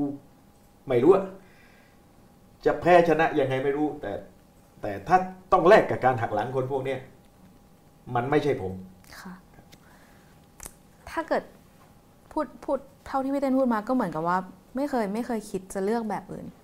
ที่จะลงลงมาอยู่ในสนามการเมืองกับคนเหล่านี้ มีบ้างไหมคะ คิดบ้างไหมคะว่าถ้านัทวุฒิใส่เกลือไม่ได้อยู่ในสนามการเมืองนัทวุฒิใส่เกลือจะทำอะไรเลือกทำอะไร ผมเคยนั่งคิดย้อนอดีตในเส้นทางชีวิต ก่อนผมเข้ามาแบบนี้ ผมเคยเป็นนักพูดค่ะผมเคยเป็นนักจัดรายการโทรทัศน์อ่าค่ะผมเคยมีรายได้ เดือนละหลายแสนบาท ในช่วงเวลาเมื่อ 20 ปีที่แล้ว จากการไปทอล์กโชว์จากการไปบรรยาย จากการไปเป็นพิธีกรตามงานต่างๆ จากวันนั้นจนถึงวันนี้ถ้าผมยังยึดอาชีพนั้น ผมก็คิดว่าผมคง คงตั้งเนื้อตั้งตัวได้ หรือว่ามีชีวิตที่ไม่ลำบากค่ะ คนชอบคนไม่ชอบไม่รู้ แต่จะอาฆาตมากร้าย หรือว่าจะต้องถึงขนาดมาลากผมจากเวทีทอล์กโชว์เอาไปขังเนี่ย ผมว่าคงไม่มีค่ะ แต่ว่ามันเป็นเพียงบางเวลาที่นั่งคิดนะครับ แต่ไม่มีความต้องการจะย้อนกลับไป ต่อให้ผมรู้ชัดว่า เดินมาถึงพศนี้ผมจะต้องติดคุกมาแล้วสามครั้ง ถูกเขาไล่ยิงไล่ฆ่าต่าง ๆ นานาสารพัดอืมบางเรื่องมันเล่ากันไม่ได้อืมแต่ผมก็จะเดินมาค่ะผมจะไม่เปลี่ยนเส้นทางเดิน เพียงแต่ผผมอาจจะทำให้มันดีกว่านี้ได้ค่ะถ้าผิดผมมีประสบการณ์มาก่อน ถ้าผมได้มีโอกาสเรียนรู้มาก่อน แต่ชีวิตมันเป็นแบบนี้ทุกบรรทัดของชีวิต มันไม่ได้มีใครเขียนก๊อปปี้ไว้ให้ล่วงหน้า มันเกิดขึ้นพร้อม ๆ กับที่เราก้าวเดินมา แล้วเมื่อมันเกิดขึ้นแล้ว ก็เรียนรู้จากมันและรับผิดชอบกับมัน ค่ะ มาที่คำถามต่อไปค่ะ คุณเป็นยอดนักพูดแล้วใครที่เป็นยอดนักพูดในดวงใจของคุณ อืมไอ้คำว่าเป็นยอดนักพูดสำหรับผมเนี่ยผม เอาแค่นี้ก่อนดีกว่า เอาแค่ว่า เป็นคนที่พูดแล้วพอฟังได้ เอาเท่านั้นก่อนนะค่ะ ส่วนยอดนักพูดในใจผมเนี่ย คือความที่ชีวิตผมมันใช้การพูดมาสองมิติค่ะคือหนึ่งเป็นนักพูดอาชีพทางโทรทัศน์ทางเวทีต่างๆ กับการเป็นนักพูดทางการเมืองอืมบนเวทีการเมืองเนี่ย ผมชื่นชอบผู้หลักผู้ใหญ่หลายคนนะค่ะไม่ว่าจะเป็นท่านสมัคร ไม่ว่าจะเป็นท่านวีระนะ หรือแม้กระทั่งสมัยก่อนเนี่ย ผมไปเกาะ รั้วเวทีพรรคประชาธิปัตย์ดูดรไตรรงค์ปราศัยสมัยค่ะผมเด็ก ๆ เนี่ยนะครับค่ะก็ชื่นชอบในความสามารถทางการพูดอืมในวิชาชีพนักพูด ครูบาอาจารย์ผมทั้งนั้นอะผมผมชื่นชมทุกท่าน เพราะว่า ผมครูพักรักจำจากครูบาอาจารย์ท่านโน้นท่านนี้ค่ะจนผมขึ้นมายืนอยู่ในจุดที่สามารถรับงานพูดเองได้ สามารถเดินสายไปทั่วประเทศได้ เพราะฉะนั้นนักพูด ในเวทีนั้นทุกคนเป็นครูบาอาจารย์ผม ก็ชื่นชอบหลายคน แต่ว่าตอนนี้ผมมาพบว่า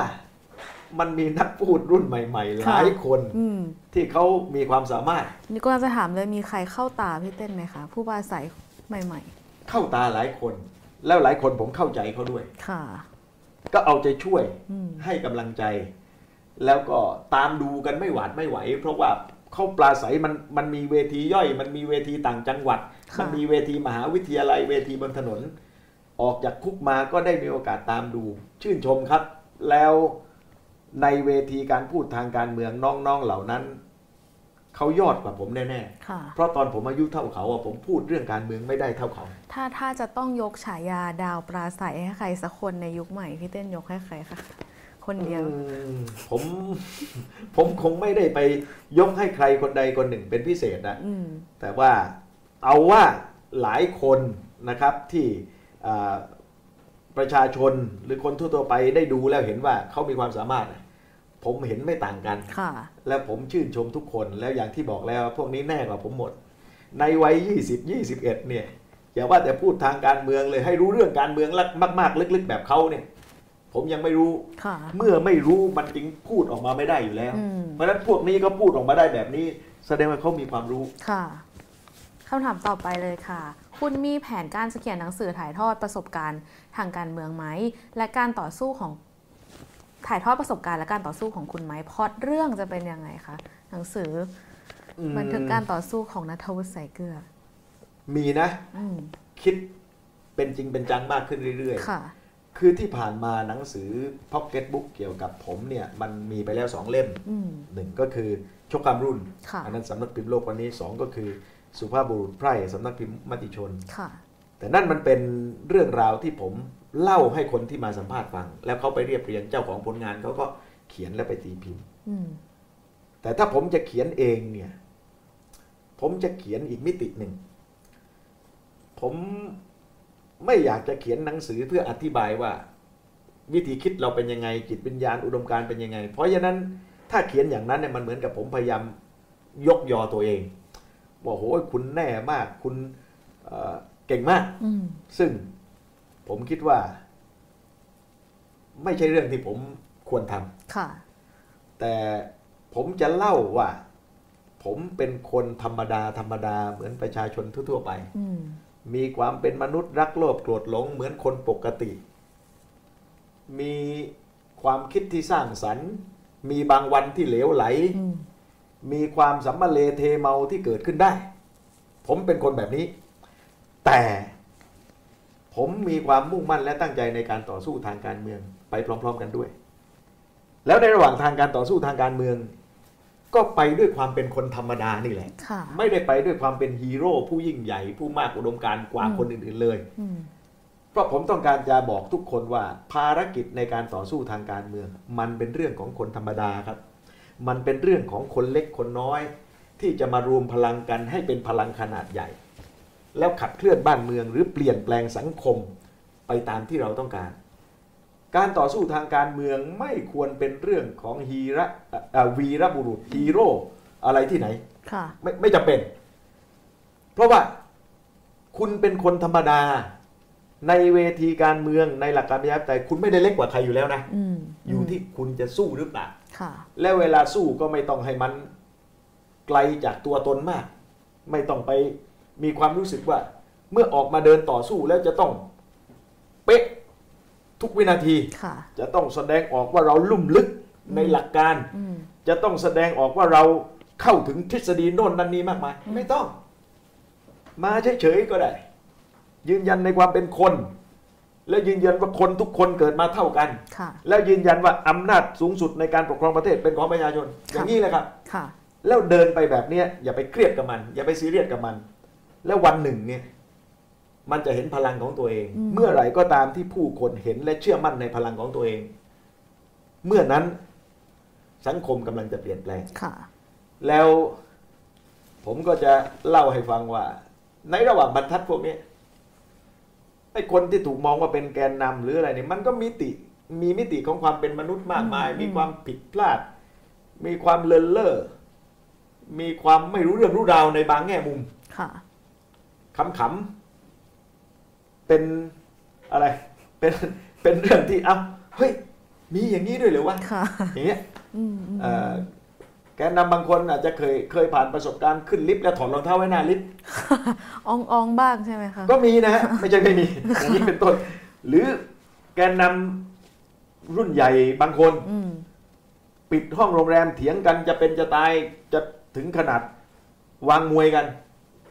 เถียงกันบางเรื่องที่ไม่น่าจะเถียงกันได้ค่ะ อะไรเงี้ยอืมก็จะเล่าให้ฟังรอติดตามเลยค่ะเป็นเรื่องของคนธรรมดาแล้วก็เมาส์แซบแกนนำไปด้วยนะคะคำถามต่อไปค่ะคือจะได้เห็นไงอืมว่ามันต่างกันตรงหน้าที่เท่านั้นเองค่ะมันต่างกันตรงที่ว่า คนบางคนมันต้องขึ้นไปยืนปราศัยบนเวทีค่ะมันต้องคิดต้องประชุมต้องตัดสินใจอืมต้องแสดงออกค่ะมากกว่าค่ะแต่คนที่ทำหน้าที่ตรงนั้นเนี่ยอืมความเป็นคนน่ะมันเท่ากับคนที่มาเป็นพลังอยู่ข้างล่างนั่นแหละ ค่ะคำถามต่อไปน่าสนใจมากค่ะ จากประสบการณ์คุณชีวิตได้สภาโจ๊กกับสภาจริง อันไหนโจ๊กกว่ากัน พี่เต้นเป็นเป็นเงาเสียง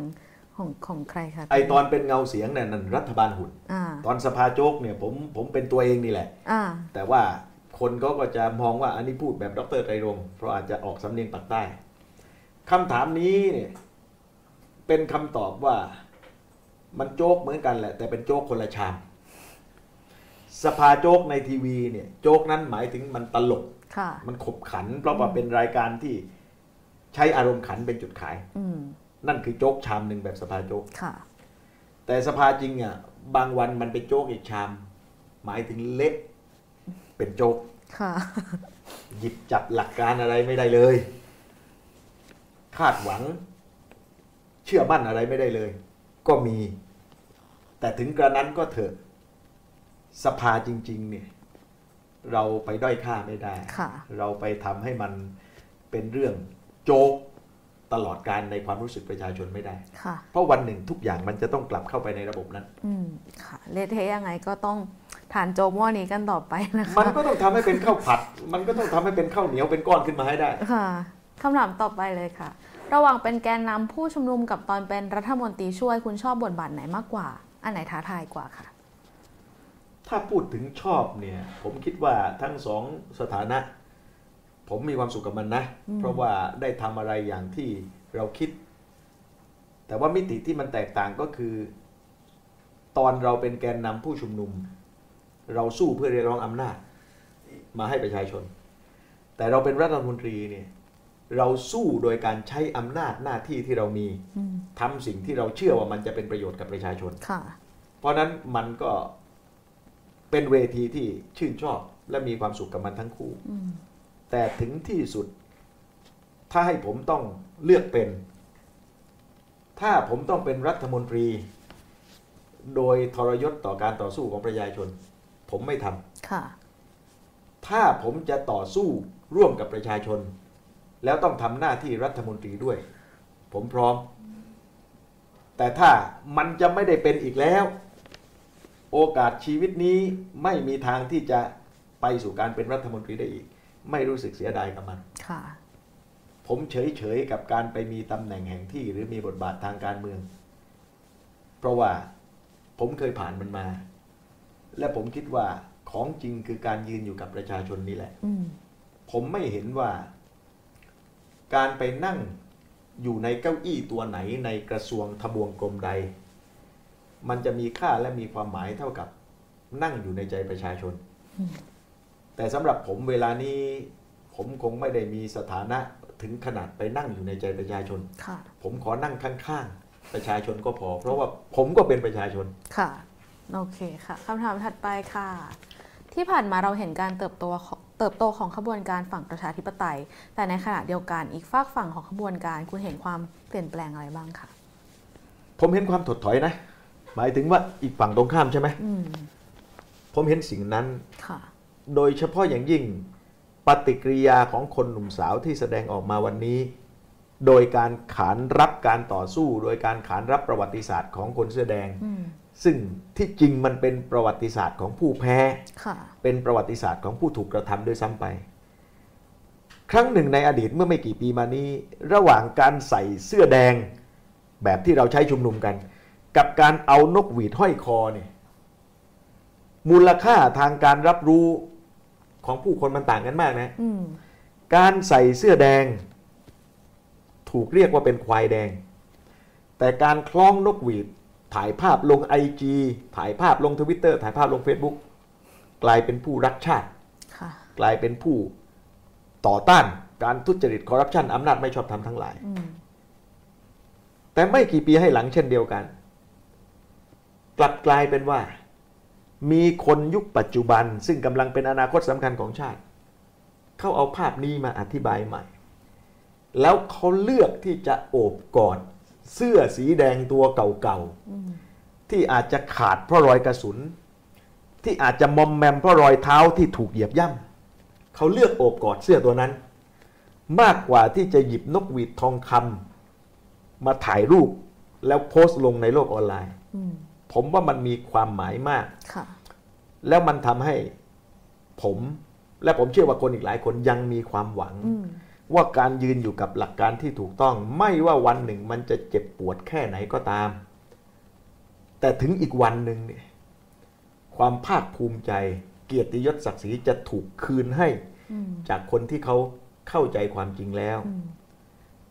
มันไม่มีช่วงเวลาไหนที่ฝนจะตก ตลอดการเปียกได้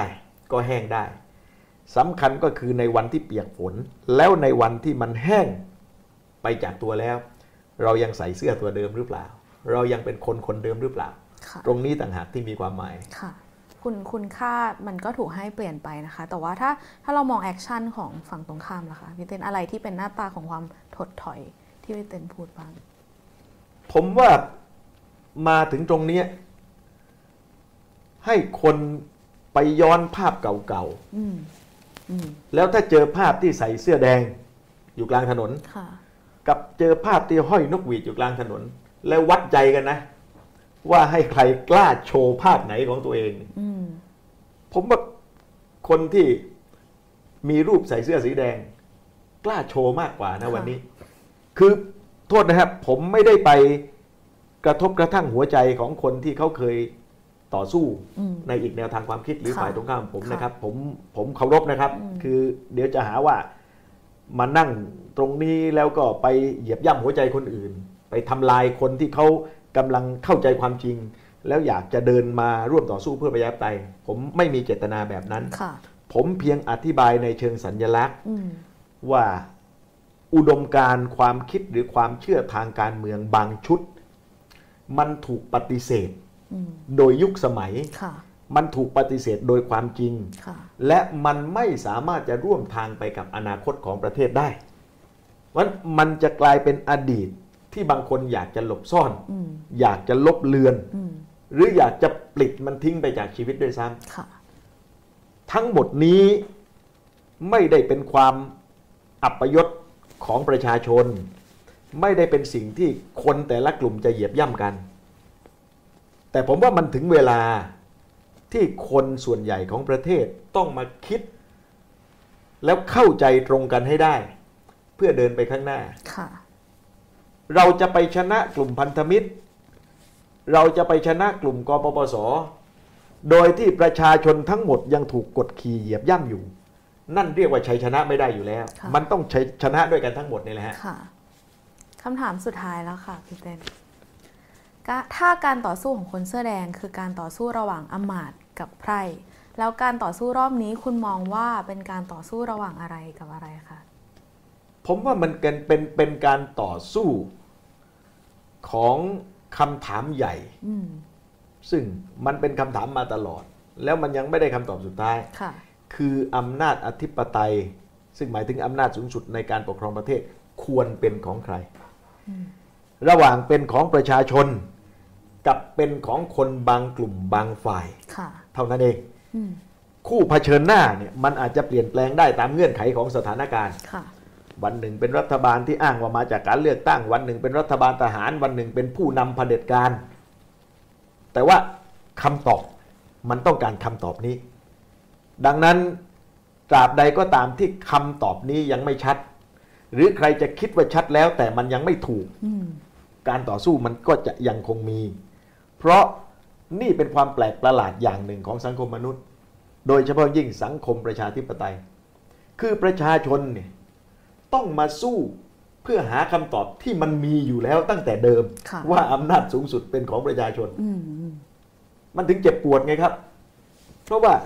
ต้องทุ่มเทกันทุกสัพพะกำลัง ต้องเสียสละชีวิต เสียสละสารพัดอย่าง เพื่อ เรียกร้องในสิ่งที่เป็นของเราอยู่แล้วตั้งแต่วันแรกที่เราเกิดมา ค่ะ โอเคค่ะ ก็วันนี้ใช้เวลาทั้งหมดอย่างคุ้มค่าแล้วก็เข้มข้นมากเราใช้เวลานะคะไปเท่าไหร่ครับคือเกือบจะสองชั่วโมงแล้วครับค่ะค่ะก็ก็เราได้ย้อนกลับไปมองบางเรื่องนะคะ แล้วก็ครับได้เห็นมุมมองของพี่เต้นต่อคนรุ่นใหม่ในวันนี้ สมกับหัวข้อจาก คนเสื้อแดงถึงคนรุ่นใหม่นะคะ ก็ขอบคุณพี่เต้นมากๆนะคะดีครับค่ะแล้วก็นิวกับพี่เต้นก็ลาไปก่อนติดตาม รายการวันออนวันได้นะคะ เหมือนเดิมทางเพจดีวันวันเวิลด์ค่ะ สวัสดีค่ะ